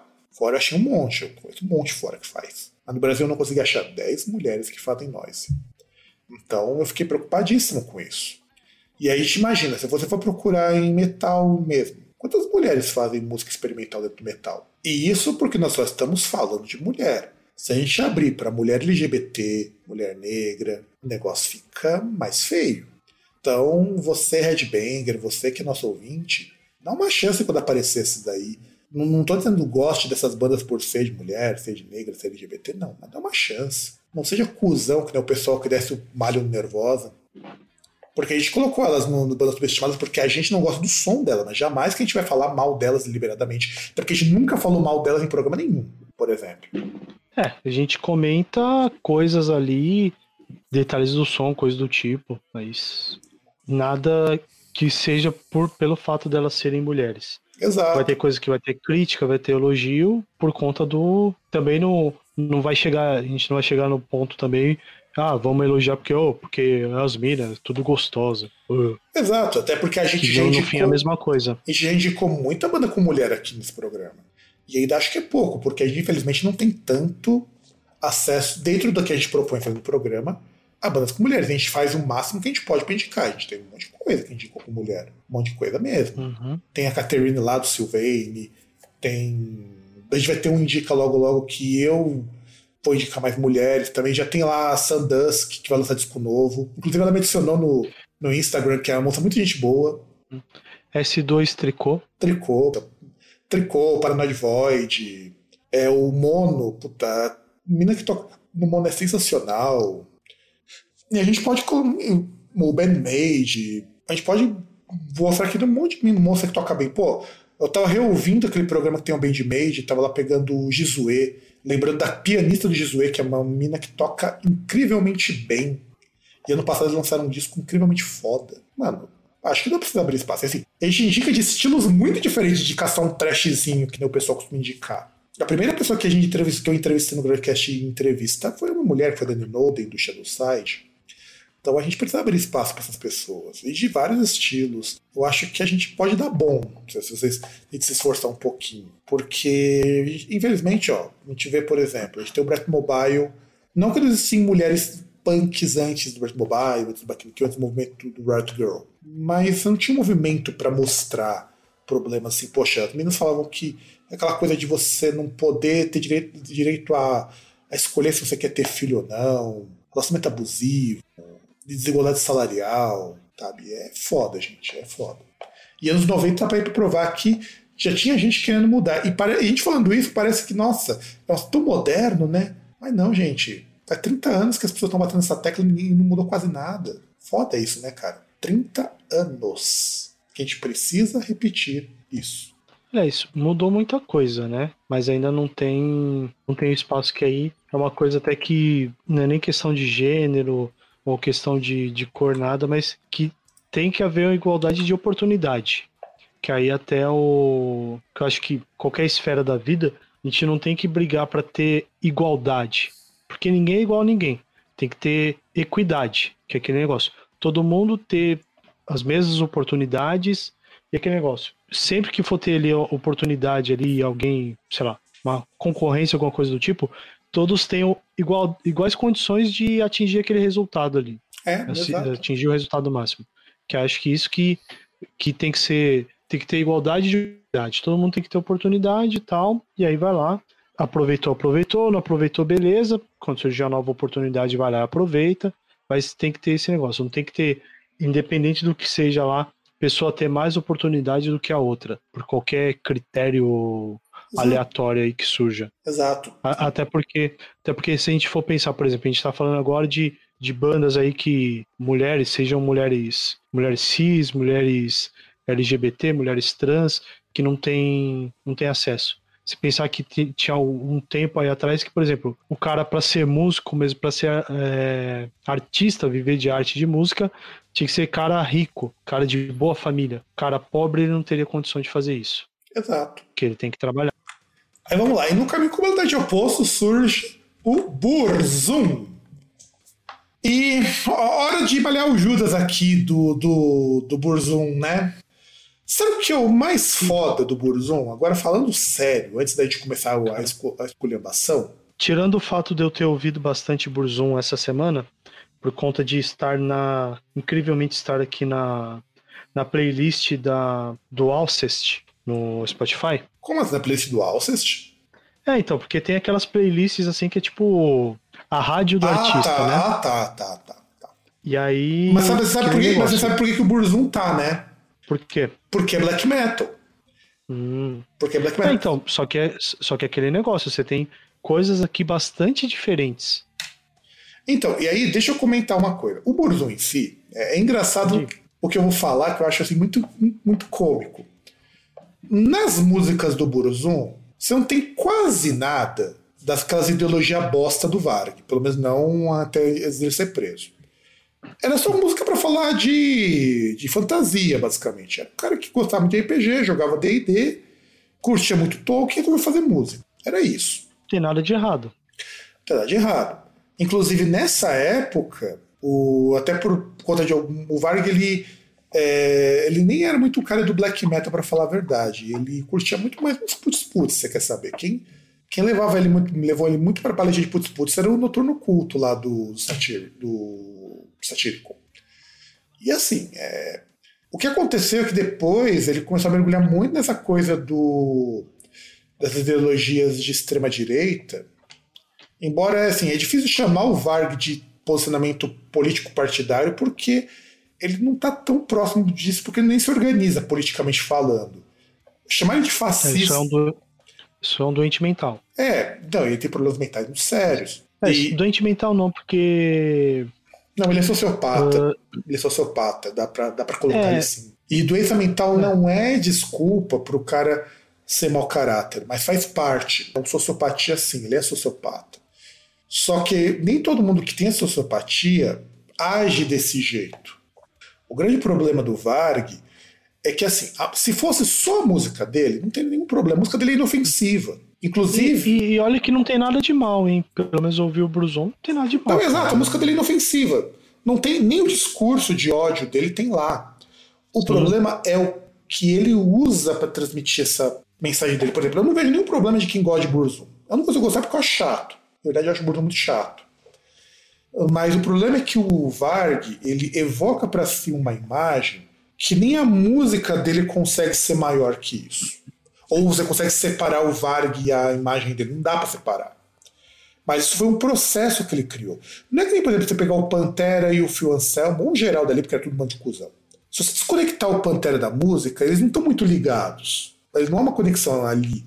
O Burzum não. O Burzum, a imagem do Varg, é muito maior que qualquer coisa que ele faça. É, que no caso do Pantera, mais, o, o que poderia ter ligação é mais questão de merchan ali com, por exemplo, você comprar uma camiseta que tinha a bandeira confederada. Exato, mas a música dele não tem ligação.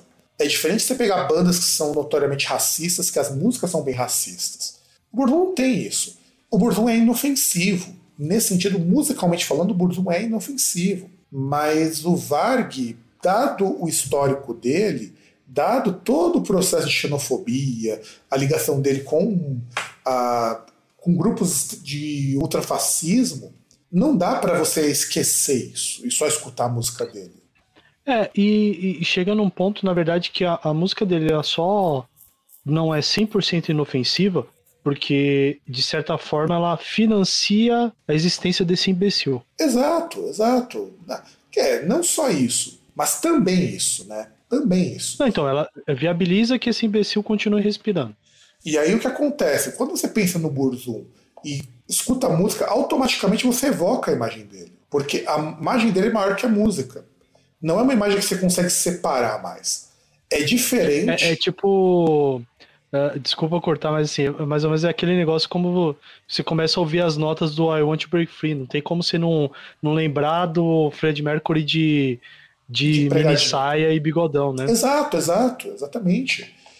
Então, por isso não é tão inofensivo nesse sentido. E eu não tô nem falando do ganhar dinheiro, porque você ganha pouquinho dinheiro com streaming. Não, dá, não é suficiente para ele, ele pagar as contas. Ele paga as contas de outra maneira. Não, não eu digo, digo ele ganhar com música. De qualquer forma, assim, por exemplo, você pegar tudo aquilo que gere. que a música dele mas gere. Ele, mas, ele, mas ele não faz show, ele quase não vende CD. Então não tem muito que ele ganhar é. dinheiro. É. Então, que seria perigoso só isso. A música viabilizar economicamente mas não tem. Então, o Burzum em si, a música em si do Burzum não tem. É, é assim. É diferente, por exemplo, você escutar um Clandestine Blaze lá do Mirko Aspa, que a música deliberadamente é racista. Você pegar uma música que nem a do Godless North, que é deliberadamente racista. Ou, ou aquele maluco lá, o. Milão, caralho, tô, tô, tô, tô na época do esquecimento mesmo. É a idade, César, é a idade. Você, é. pe você pegar, por exemplo, eu estou pegando caras com discursos muito fortes, né? Com um discurso que você pode ainda ignorar e dizer que é uma interpretação equivocada. Então, caras com discurso claramente fascistão. Pegar o Satanic War Master. Estou falando de bandas que são racistona foda, racistona raiz. O Burzum não. O Burzum ele só é fascistão porque o Varg fez merda. Se o Varg não tivesse feito nada, ou se o Varg só ficasse falando, ia ser só um cara que fala muita bosta e uma música que não tem nada. Seria isso.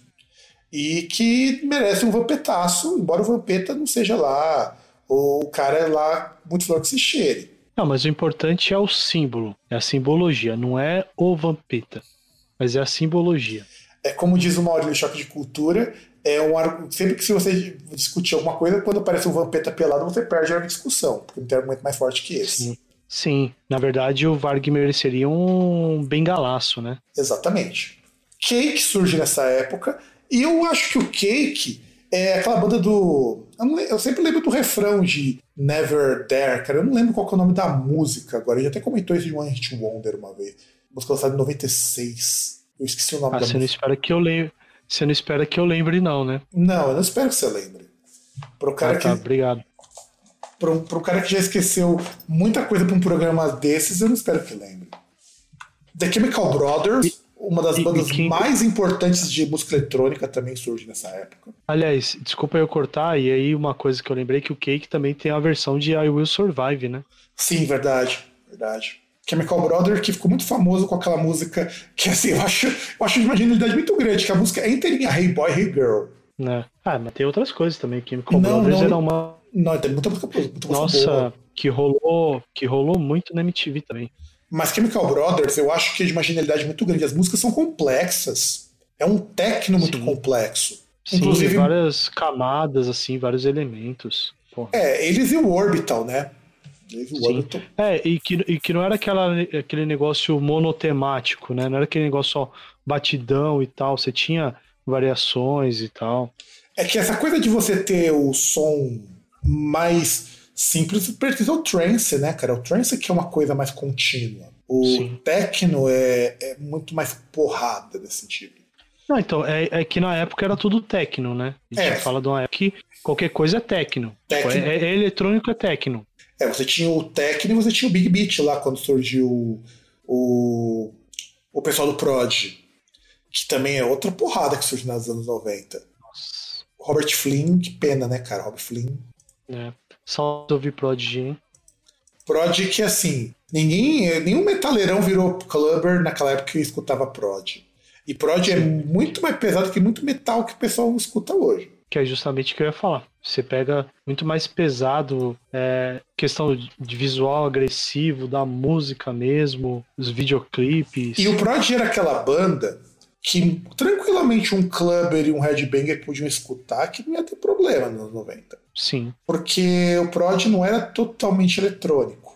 O Prod só não era uma banda de metal industrial porque faltava elemento de, de rock ali. Mas um, um pouquinho de rock foi uma banda de metal industrial. Não faltava muito, não. É. Aí tem o Children Stan, que é uma banda de goth rock que eu acho muito boa. Cradle of Filth, O pessoal pode não gostar, eu não sou um dos grandes fãs do Cradle of Filth, mas, cara, é uma banda super importante, Cradle of Filth. O Danny Filth traz muito daquela teatralidade para o black metal, depois ele se desvincula da imagem do black metal e vira o extreme gothic metal, que eu acho que faz muito sentido. É, que ele meio que um. O King Diamond da época dele, né? Quase. Pode ser, pode ser também. Eu não, não acho que é indevida a comparação, não. É bem teatralizado o Cronofilm. Sim. Eu gosto... e, e, e, a questão dele trazer os elementos ali como vocal feminino, pô, tantas vocalistas que trabalharam com ele ali também, né?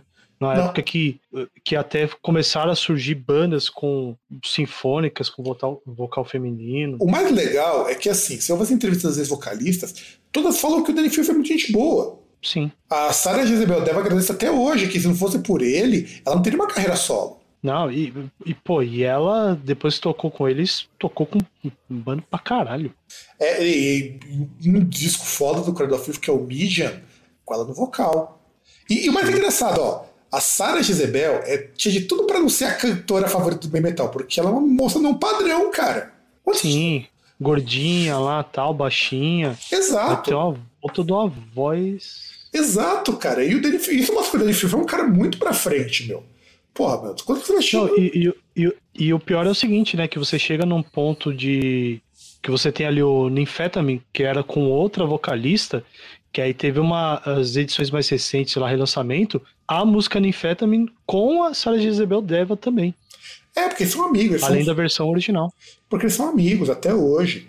É porque o hum. contrata as pessoas. Muito músico é contratado para fazer determinados, determinados turnês. E... Não, e, e, até porque meio que até parece que, tipo, aquilo que a outra vocalista fez não foi aquilo que ele queria, mas acabou sendo lançado. E depois ele chamou a Sarah para cantar também e na nas edições posteriores, até você vai ver ali no, no streaming da vida, tem a versão com, com a Sarah cantando também. É porque ele lançou três versões da Infetamine. Ele lançou com ela, lançou com a Liv Christine uhum. e lançou com a vocalista mesmo. E assim, o Cradle Filth, ele, ele, ele, é muito interessante nessas coisas de colocar orquestra, porque ele pegou muito a vibe do que o, o pessoal do Celtic Frost tinha feito e deu uma exagerada é, letras assim com um lirismo muito bom.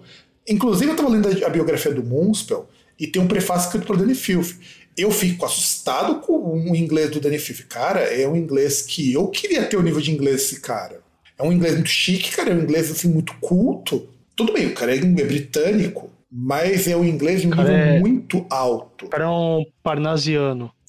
Cara, e ele escreve, assim, é um inglês muito bonito de ler. Mas você percebe pelas letras, ele escreve muito bem. É um cara que deve ler uhum. muito, assim, não duvido que ele leia pra caralho. E ele parece ser muito gente boa. E, assim, Sarah, eu, eu, eu, fico muito feliz pelo Cardoff, mesmo eu achando boa parte das músicas muito chatas, por causa da Sarah. Eu acho que, assim, para quem muito chamar a Sarah, que é alguém que, se não fosse ele, não é assim. Eu não acho que a Sarah é uma mulher feia, tá? muito longe disso. Mas ela não tá dentro dos padrões de beleza de uma vocalista de metal. Sim. Não, e ela te, e sempre você via ali, ela sempre tinha uma expressão assim, uma cara de brava também. Exato, que também é uma coisa que parece que é proibido você ter mulher que, que não sorria. Sim, tipo, ou, ou uma, uma mulher que não seduza, né? Exato. Porque, tipo, você, você olha assim, ela tem a cara assim, tipo, carregada, tal, carrancuda. Que é uma coisa, é uma coisa da hora. Tá que também é uma coisa que eu nunca vi o Danny Field fazer com as mulheres que ele contrata. Eu nunca vi ele sexualizar as vocalistas. Sim.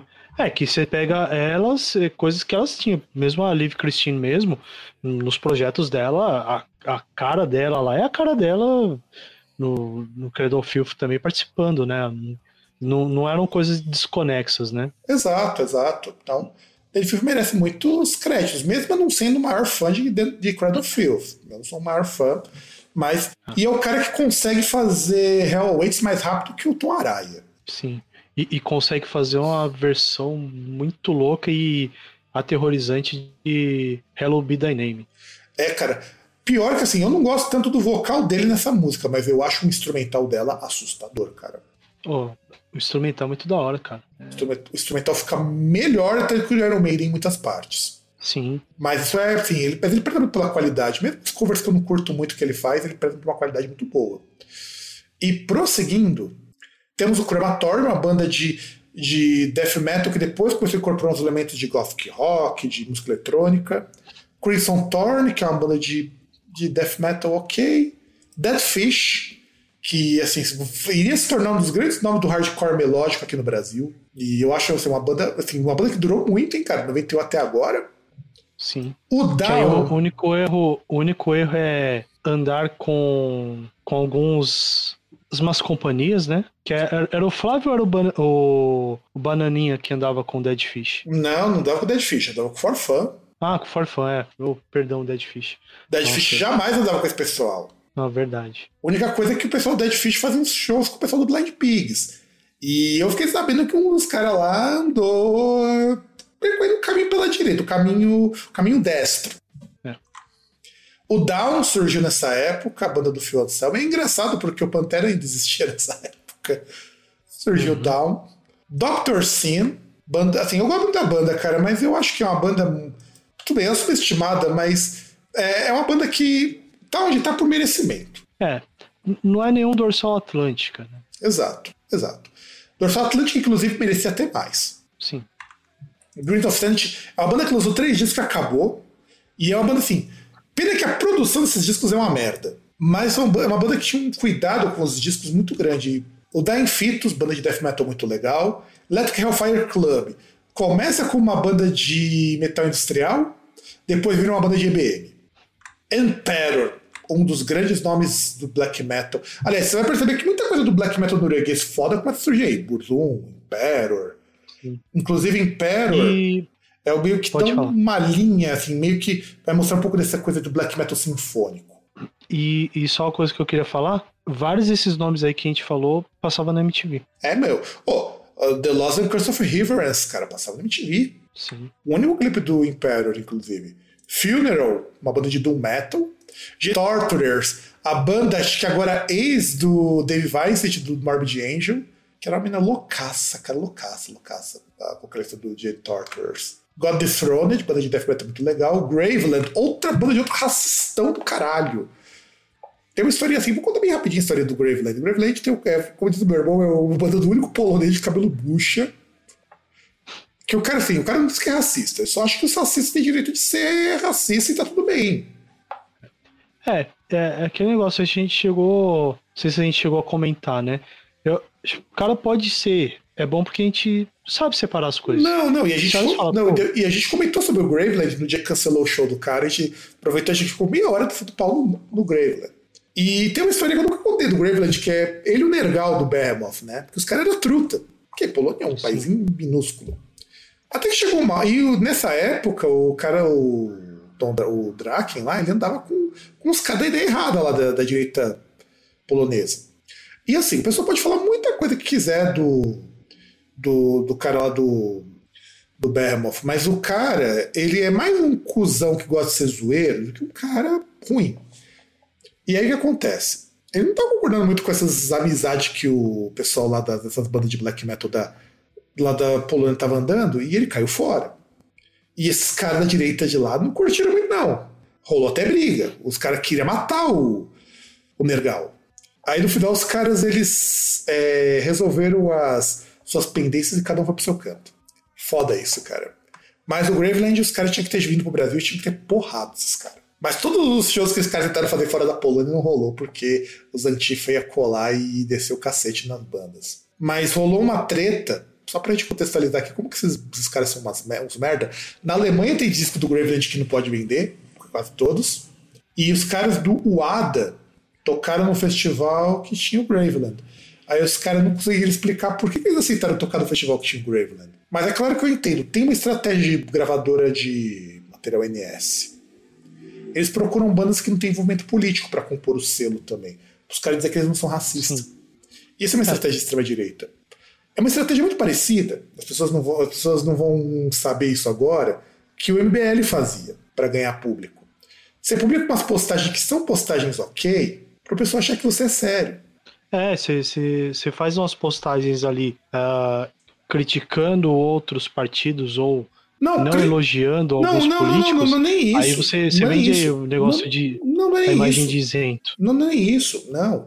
É tipo assim, é, a situação tá ruim, você critica a situação porque situação de pobreza, situação de desgoverno, porque é uma coisa realmente que tá ruim. Eles faziam Sim. isso. Depois que você atingiu uma base, Aí você começa a publicar todos os seus lixos ideológicos. É isso que muita gravadora de NS faz. Por que, que de repente você encontra umas bandas que não tem nada a ver com NS nessas gravadoras? Porque elas garantem a ideia de que ah, nós não somos racistas. Aí eu atraio uma pessoa que, que, que não liga muito pra política e elas compram nossas, nossas ideias. Aí eu vou ver, já coopto mais uma pessoa. Isso é estratégia, cara.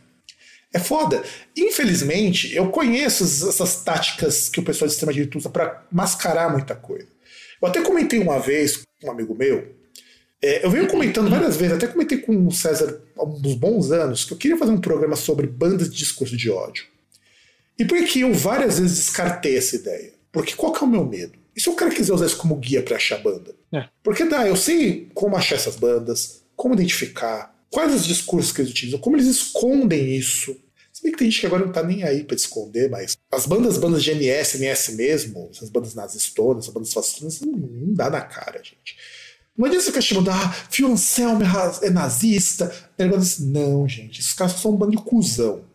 Os cuzão gostam de causar. Nazistão mesmo é o Varg, é, é o, o Rob Dark do Graveland, é o Ribico Aspa, é, é o cara do Arian Camp 88, é o pessoal do Pest Noel, quando. Inclusive na época que o cara do Austin fazia parte, depois o cara, depois o Ned saiu e nunca mais tocou nisso. Então é isso, gente. Esses caras são assim. O discurso tá lá, fazem parte de vacina própria, tem uma simbologia própria, então o Paranauê é um pouco mais fundo. Só que por que eu não faço isso? Porque se de repente eu faço daí aí, e um cara desavisado que resolve falar: será que o Fábio do Groundcast não está incentivando os caras a procurar banda nazi? Fica a reflexão, gente.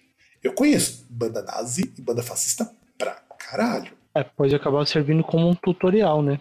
Exato, e não é minha intenção. E não é, e assim, e mesmo na internet, e o que eu vejo muito na internet é muita desinformação. Muita página de esquerda, páginas, páginas antifascistas cometem sempre os mesmos erros. Ah, o cara colocou lá uma suástica, gente. Ninguém que é fascista dá bandeira assim. Ninguém dá, cara. Os caras, quando faz isso, é pra causar. Você quer. Só, vou dar uma dica pra vocês. Os caras pegam os símbolos mais obscuros possíveis. Ou deixa na letra. Dica para vocês terem uma ideia. Você quer ter ideia se uma banda é fascista ou não? Perceba se vai falar sobre matar judeu. Tem simbologias, inclusive, específicas para isso. Falar sobre hiperbore. Hiperbore é uma coisa que aparece muito aquela coisa da terra, porque normalmente é baseado em, em nazismo esotérico. É, tem umas paradas assim. Valtinhos conhece tanto quanto eu, inclusive, nisso daí. O Valtinhos muita coisa sobre isso. Eu e o Valtinhos, de vez em quando, a gente até dá risada quando a gente vê essas páginas comentando isso, porque a gente sabe que os caras têm altas groselhas. Mas a gente não sai divulgando por aí, por quê? Não é que não é legal divulgar, mas o dia que a gente pegar e começar a falar isso daí, é, eu não tenho uma equipe jornalística e nenhuma escrita jornalística tão boa para fazer isso não soar como tutorial. Ou, e inevitavelmente alguém vai usar como tutorial, e eu não quero essa responsabilidade para mim. Uhum. Algum dia pode ser que saia, mas não é por hoje, não é para esse ano, não é para agora. Quanto tem tipo, a gente indica o que é pontual. Burzum é inofensivo enquanto música, mas tem o Varg lá. Graveland entra quase no mesmo caso. Mas o Graveland você tem o Rob Dark, que apoia esses grupos. E o pior é que o Rob Dark tem um projeto de Dark Mage que é muito bom, inclusive o Winds. Mas entra no mercado do Burzum. Então, o Graveland Winds estão na mesma caixinha. É tudo nazistão. Ou que acha que grupos de ódio estão certos por, por questão do direito deles de serem grupos de ódio. Então é isso.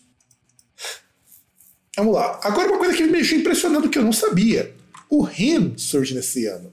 Eu achava que o RIM era mais velho, tipo 95, 96. Eu, porque assim, a gente fez um programa sobre o RIM. Eu não me lembrava que ele era de 91.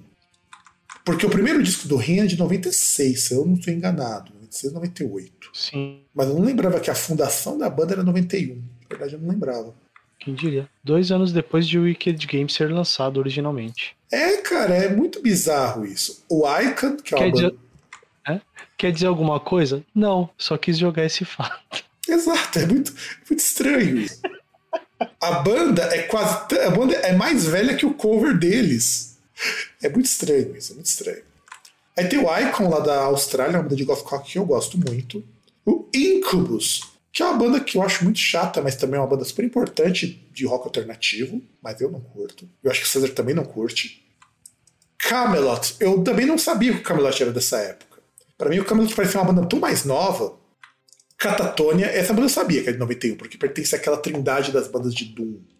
Catatonia, Mind and Bride Paradise Lost. Love Spirals Downwards, que é, pertence àquelas bandas de shoegaze lá do começo da, da, do momento de shoegaze dos anos 90, que depois vai acabar e virar só Love Spirals. Love Lies Crushing, que é uma banda que também surge e acaba logo, que é enterrada por conta do Nirvana, que é a banda de shoegaze. O Mesh, que é, digamos assim, o, o genérico do Depeche Mode. É uma boazinha, tá? Deve ser uma banda muito boa, eu gosto muito do Mesh, mas é o Depeche Mode genérico. É o Depeche Mode do AliExpress. Mas eu gosto muito, cara, é uma banda muito boa. Uma muito boa. Se você gosta de Depeche Mode, com certeza você vai gostar do Mesh. Nação Zumbi, que nós já falamos pra caramba no programa passado. Nevermore, com o fim do Sanctuary, e porque os caras queriam fazer grunge e o Errol Day não queria, então fundou o Nevermore. Oasis, não obrigado. Orphaned Land, uma das bandas que eu mais gosto, os caras só tem um defeito, os caras são israelenses. É o único defeito dos caras. Mas os caras são gente boa, mesmo assim os caras não concordam muito com, essas, com essas ideias erradas do governo, os caras são israelenses, então os caras estão errados por aí. Portshed, uma das poucas bandas que eu gosto de trip hop de fato. Eu não sou muito fã de trip hop. Eu acho trip hop assim, não é um estilo que me agrada. Eu, por exemplo, eu não gosto de Chelsea Wolf. Eu acho que Chelsea Wolf é o Portishead ruim. O pessoal fala, nossa, Port... É, Chelsea Wolf, não sei o que. Mano, você escuta Portishead é muito melhor e tem menos cara trevoso. E nem mais não passa pano pra agressor de mulher. Porque tem, a gente até comentou isso do King Dude, do. King Dude é um cara muito legal. King Dude, a música dele é muito boa, mas é muito, ele é um cara puta de um escrotão. E a Chelsea Wolf, ela sabia e pra ela tá tudo ok. Acontece. Passa, o cara é amigão. Você passa pano pros seus amigos quando ele agride mulher, paciência. E reza a lenda que ele também agredia a mãe. O Quintal, que é uma banda de electro medieval, mistura música eletrônica com medieval e é muito legal. E o nome veio de um sonho da vocalista.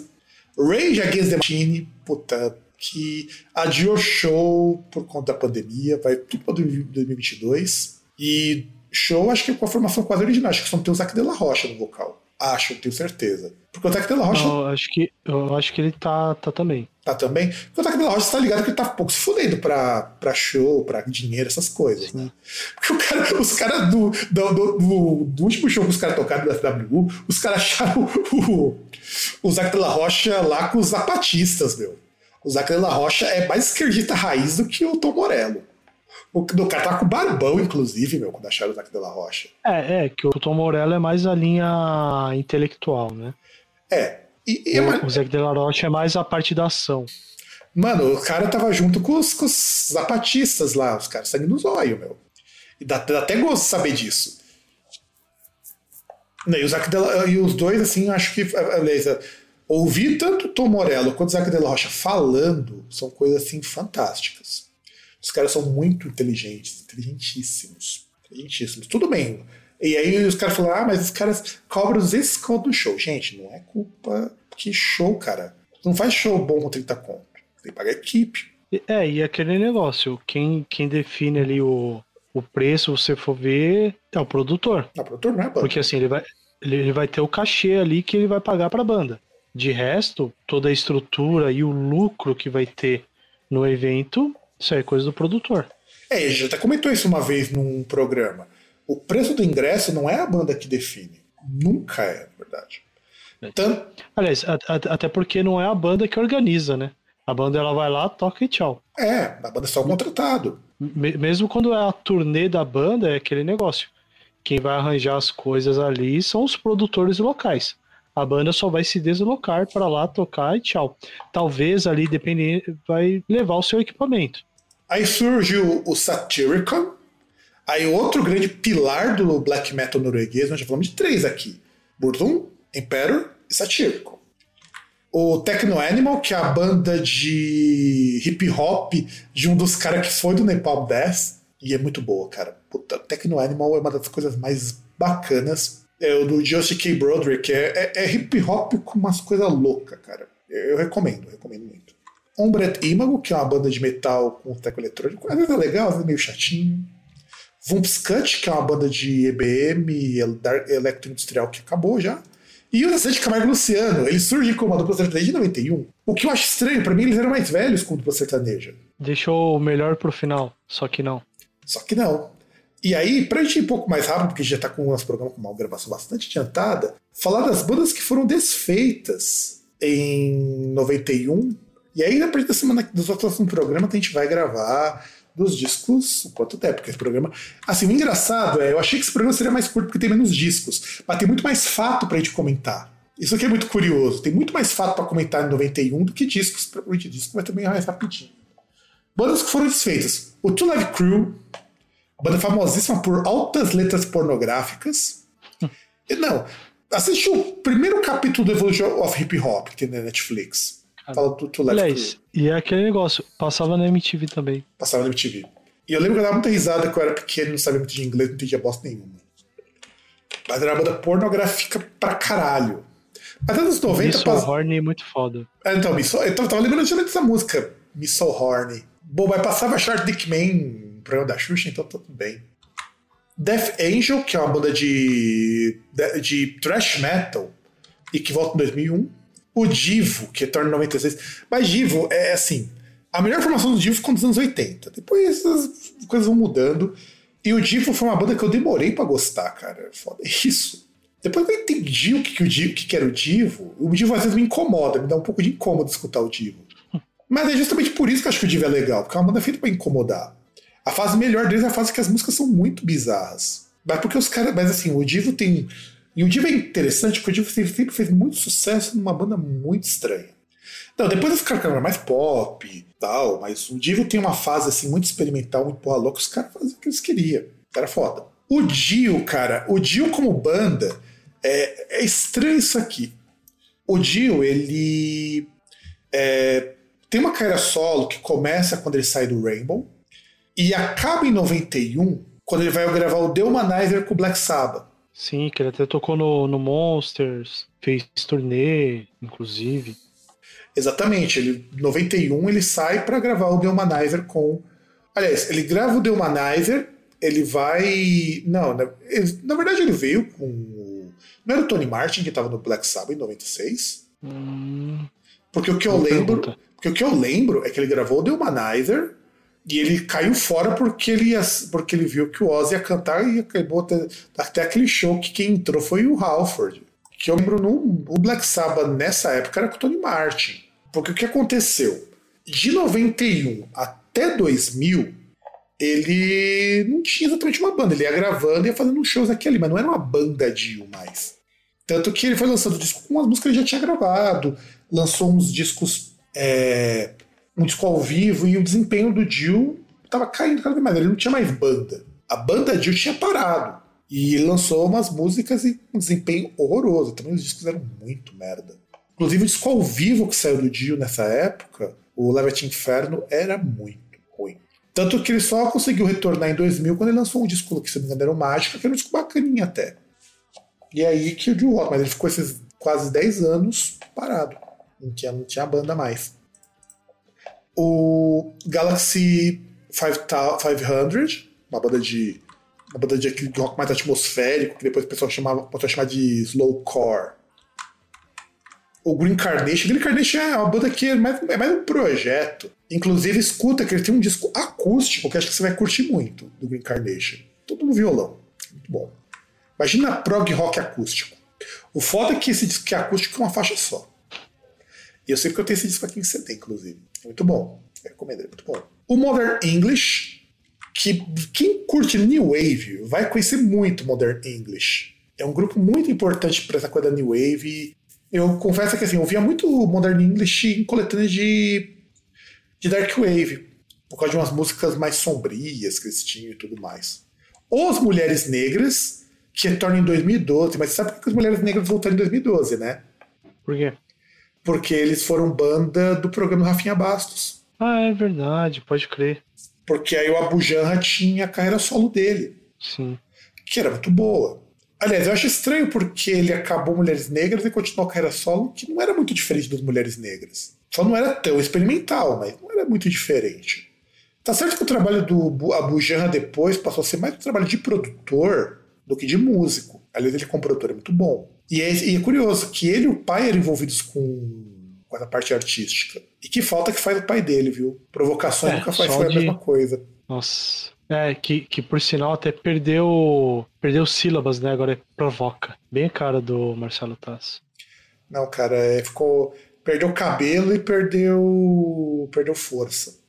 Aliás, é engraçado porque aí você vê que agora, depois do, do Taz, coisa do tipo, já tem até Manhattan Connection na cultura. É, que os direitistas chamaram de Mamata Connection. Nem a Globo quis mais o Mamata Connection. Né? Nem a Globo. Nem a Globo quis mais eles, hein? Anyway, A, né? É. Mas tá ligado que a banda acabou porque os caras brigavam direto. É, na verdade, não é que ela acabou, ela se implodiu, né? Ela dissolveu. Tem, Que inclu- a- tem inclusive a- no Evolution of Hip Hop contando por que a banda acabou. Sim. É, e ele tem o Straight Out of Compton que mostra a história do NWA, né? Mostra ali é, que, assim, você tem nomes seminais ali da, do, do hip hop americano que fizeram parte, né? Ice Cube, o Dr. Dre. Sim. Aliás, todo mundo O, do grupo. o Easy, isso, o Easy E, que em 94 ali, que, que o NWA até teve a reunião lá entre 99 e 2002, mas já sem o Easy E, que morreu em 95, vítima da AIDS. E assim, o lance é que ninguém ali. Entendi. E o problema era a grana. Porque eles. Ninguém achava ali que estava recebendo o suficiente. E o problema era muito com o Dr. Dre, por conta de grana. E o, Não, Ice, o- e Mas o pior é que assim, quem, quem controlava a grana era o Easy E. E ele que não distribuía direito. Isso que é É, o pior. e o Ice É, Cube. que ele era, ele era meio que parte do. Sim, ele era quase que um, um manager da, da banda, né? Não, e o Ice Cube estava começando uma carreira solo muito bem sucedida também. Sim. E o. Acho que foi o Dr. Dre também que quis sair, que até tem a é, histórico aí que o Shug, Shug Knight foi ele mais um outro cara foram lá pedir pra educadamente pro Easy liberar o Dr. Dre do contrato, né? E aí quando receberam a resposta não, eles gentilmente surraram, arrebentaram o Easy Correto, porrada correto. dele. correto. É. correto. Não sei se é correto, não, cara, porque assim, ah, tá, tudo bem. O, tem o, o problema do contrato ali que, né, era um contrato até leonino ali, tipo, o Easy era chefe dos caras, ganhava mais e coisas do tipo. Mas resolver do, tipo, tem que lembrar o Shug Knight que ele ficou preso ali, se não me engano, ou ainda está preso, porque ele praticamente matou um cara na porrada. E o cara, tipo, é um ex-jogador de futebol americano. É, não, o, o NWA, cara, é- é- tem muita história de- do grupo, porque assim, é um grupo que fez muito sucesso, mas todo mundo ali era muito problemático. O Dr. Dre também era problemático pra caramba. Não, e a, e a banda é problemática, que até o, o NWA é o que? É o Niggas with Attitude, que é o quê? O que os policiais falavam pros caras quando vinham abordar os caras, falavam, é, aqui tem um, tem um neguinho invocado, né? Um neguinho metido. É. Tal. Aí, e aí, disso que eles pegaram. É, tudo é uma gíria pra neguinho folgado, né? Isso. Neguinho folgado. E só que eles tiveram uma coisa que é super pejorativa e transformaram numa coisa mais, mais foda. E, e era uma banda muito boa, cara, também. Mas, ele- mas, eles, mas eles entra, entram. Fuck no- the Police. Fuck the Police, é. Eles entram no mesmo grupo do Public Enemy nesse sentido. Do grupo, dos grupos que desafiavam. Ah, o Public Enemy, cara, o Public Enemy tinha lugar que eles não podiam nem tocar.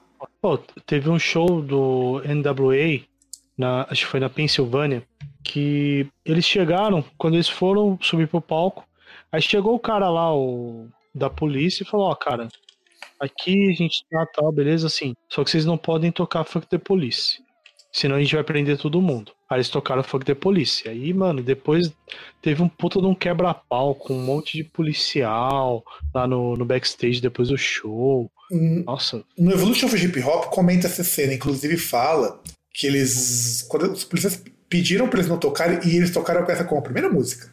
uhum. Era com a primeira música. E os policiais não fizeram nada, caras ficaram lá. Logo eles terminaram, acho que foram pra oitava na música, os caras foram lá subir pra prender. Deu uma puta confusão com o público. Porque não foram pra backstage, os caras foram subir pro palco, os caras foram pro backstage se esconder. Esse, dia- esse dia É, foi louco. foram, foram fugir, né? Foram fugir. E no final eles ficaram em cana, umas horinhas lá. Ficaram presos. Mas assim, tinha, tinha cidade, isso parece no evolutivo hip hop, que o NWA é, não podia tocar por causa dessa da Fuck the Police. E eu acho engraçado porque se você lê a música em si, ela não é tão agressiva assim quanto outros rappers foram fazer depois deles. Ah, mas é questão de. É, é aquela, aquela coisa, né? Uh, do acabe mesmo, né? Porque você vê até policial, às vezes, assim, você de coisas de pessoas que fazem errado, mas só porque são policiais os caras preferem passar um pano em vez de ver, porra, o cara tá fazendo bagulho errado. Mas o Fuck the Police, eu gosto muito da pronúncia da música, Fuck the Police. Porque é um, é uma coisa, uma coisa muito sarcástica, cara. É que assim, se você conhece bem inglês, você conhece bem como o cara fala, ele fala num tom de ironia, um tom de deboche, que é muito. É, assim, pega muito. A letra em si nem é tão forte, mas o tom como ela é falada uhum. é, é, é muito tirando com a cara do policial. Sim. É, é, é, muito coisa de gente folgada falando, né? Exato, ele falando fuck, fuck the police. Mas, por exemplo, Cypress Hill. Cypress Hill era muito mais pesado nesse tipo de crítica. Body Count nem vou falar nada, né, cara? Porque Body Count chegou já com os é. dois pés na porta. Quando, quando ele lança Cop Killer, ele já é mais extremo. Tem que meter bala em policial. Não que, não que a gente incentive a descer chumbo. E mais longe da gente dizer que os caras estão errados ainda mais nos Estados Unidos. Só que assim, quando eles lançaram Fuck the Police, isso é importante a gente lembrar. O problema de negro com policial era tão fodido que a gente vê lá o negócio do Black Lives Matter, Black Lives Matter essas coisas todas, que é importante, inclusive, eu acho que fizeram pouco, se vocês querem saber. Mas a repressão nos anos 80 atingiu um nível assim muito mais absurdo. Mas assim, absurdo do nível de que assassinato de negros era uma coisa muito mais frequente. Não que tenha melhorado muito, mas você. É, até porque você tem iniciativas aí como aquela em Nova York que para redução da criminalidade, mas que ainda assim uh, ao custo de, de uso de brutalidade policial, principalmente contra populações negras e em comunidades negras, né? Exato. Tanto é que assim, é, você tem uma frase que é muito emblemática, que surge justamente desses grupos de, de hip hop, que é a revolução não será televisionada. Sabe? Eu acho foda isso, porque é, é não que eu falo, não que hoje esteja bom para ele, pelo contrário. Mas nos anos 80 o negócio era absurdo. O Evolution of Hip Hop mostra muito isso. Eu acho que não me engano no capítulo 2 ou no capítulo 3 que um dos capítulos tem uma boa parte dedicada, dedicada ao NWA. NWA o Left to Crew. E fala muito isso, que o Left to Crew ele provocava porque ele falava aquilo que todo mundo fala. Ele, ele escreveu uma coisa muito engraçada. Quando era o povo do rock que falava aquilo, o pessoal achava que era, era legal. Quando eram os negros falando isso nas periferias, o pessoal achava que era pornográfico. E, e era muito divertido eles falando isso aí. Por que a gente não pode falar uma coisa que todo mundo tá falando na rua? É. Só que os caras já é problema, porque é, muita mulher também que passava não curtia muito, porque os caras eram muito machista, e com razão. razão. Mitch Horn era uma música machista pra caramba, mas representava uma quebra de, assim, de padrão moral, assim, que era foda. Muita mina rebolava, é tipo quando você escutar um funk proibidão hoje. Escutar Mitch Horn é equivalente a isso. É, que, que você tinha até o Sir Mix-a-Lot, mas era mais leve. É, e na verdade, você, você sabe que isso aí surgiu justamente que é para os caras poder tocar em alguns lugares. Mas, é mas ele sempre tocava Miss, Miss, é, Miss Horn, porque era o que a gente tava, a mesma coisa você pensando no funk. Agora que o funk deu uma amenizada em algumas músicas pra poder tocar em novela, tocar em rádio, mas sempre tem aquela musiquinha mais, mais porreta, é a mesma coisa. O funk no Brasil e o hip hop nos Estados Unidos dos anos 80 tem muitas similaridades e eu não duvido daqui uns 10, 20 anos a gente tá talvez debatendo mesmo tipo de estrutura, porque são muito parecidinhos o, o caminho que eles estão seguindo, sabe? Só não surgiu nenhuma banda tipo Body Count pro funk do Brasil, que não fosse o The Fala, mas The Fala só gravou uma música com isso para fazer um trabalho parecido, mas não duvido que surja. E aí, continuando, temos o Psychedelic Furs, que é uma banda de rock psicodélico muito boa. Eu demorei para conhecer essa banda, uma pena. Spaceman 3, o Talking Heads, Puta, banda fodida também. Aliás, é engraçado que o Talking Heads ele é conhecido até hoje, mas ele acabou. Essa é uma banda que durou até que bastante tempo, mas acabou no começo dos anos 90, e a impressão que a gente tem é que a banda durou mais do que isso. Sim. E É tipo aquele efeito Beatles, né? é, exato. O Beatles é uma banda que durou 10 anos, cara. O engraçado é que o Beatles é uma banda que durou 10 anos, mas a impressão que a gente tem parece que durou 40. Uhum. Isso que, isso quem falou pra mim foi um, amigo meu que é fãzaço de Beatles. Os caras comprou até uma demo com as músicas do Beatles. Na época eles tinham outro nome, inclusive. Ele fala: o Beatles foi uma, Beatles foi uma banda que produziu muito. Os caras eram muito criativos, os caras produziam muito mesmo. Terminou porque o ego dos caras é muito grande, o pessoal fica culpando, ah, tinha Yoko, não sei o que. Não, não tem nada de Yoko aí. O ego de todo mundo era muito grande. Acho que o John Lennon era o mais tranquilo de todo mundo ali, se quer saber. Mas o ego de todo mundo ali era muito grande e ninguém se entendeu depois de um tempo. E eles acabaram com a banda nem tão mais no auge. Porque foi depois lançaram o Sgt. Pepper. Sgt. Pepper não é um disco fácil. Não, os, os grandes hits dos caras estão tudo antes. Yellow Submarine é, e outros discos do tipo. Então. Mas o, e o Beatles durou 10 anos, cara. É foda. Uma banda de 10 anos é uma das bandas mais influentes ou, até hoje. E a banda Do teve 10 século. do século e ela só teve 10 anos. É foda. E o Mortal Coil, que é também uma banda que é uma das precursoras do chamado Dream Pop, que é aquele, aquela música mais atmosférica e tudo mais. Bom, a gente já falou demais, porque o nosso programa aqui no nosso Contagiro já está batendo mais de duas horas, na edição vai bater duas duas horas, nós só falamos do contexto histórico por enquanto. Para esse programa vamos falar dos discos. Então tem muita coisa legal nos discos, gente. E, assim, não tem tanto disco, eu acho que dá para fazer num programa só, assim espero. Espero que não tenhamos uma quarta parte. Então, vocês já sabem, é contato.groundcast.com.br, groundcast.com.br, arroba groundcast no Twitter, é, Groundcast Brasil no Instagram, Groundcast no Facebook. E é isso, galera. Um grande abraço para todo mundo e nos vemos no próximo programa.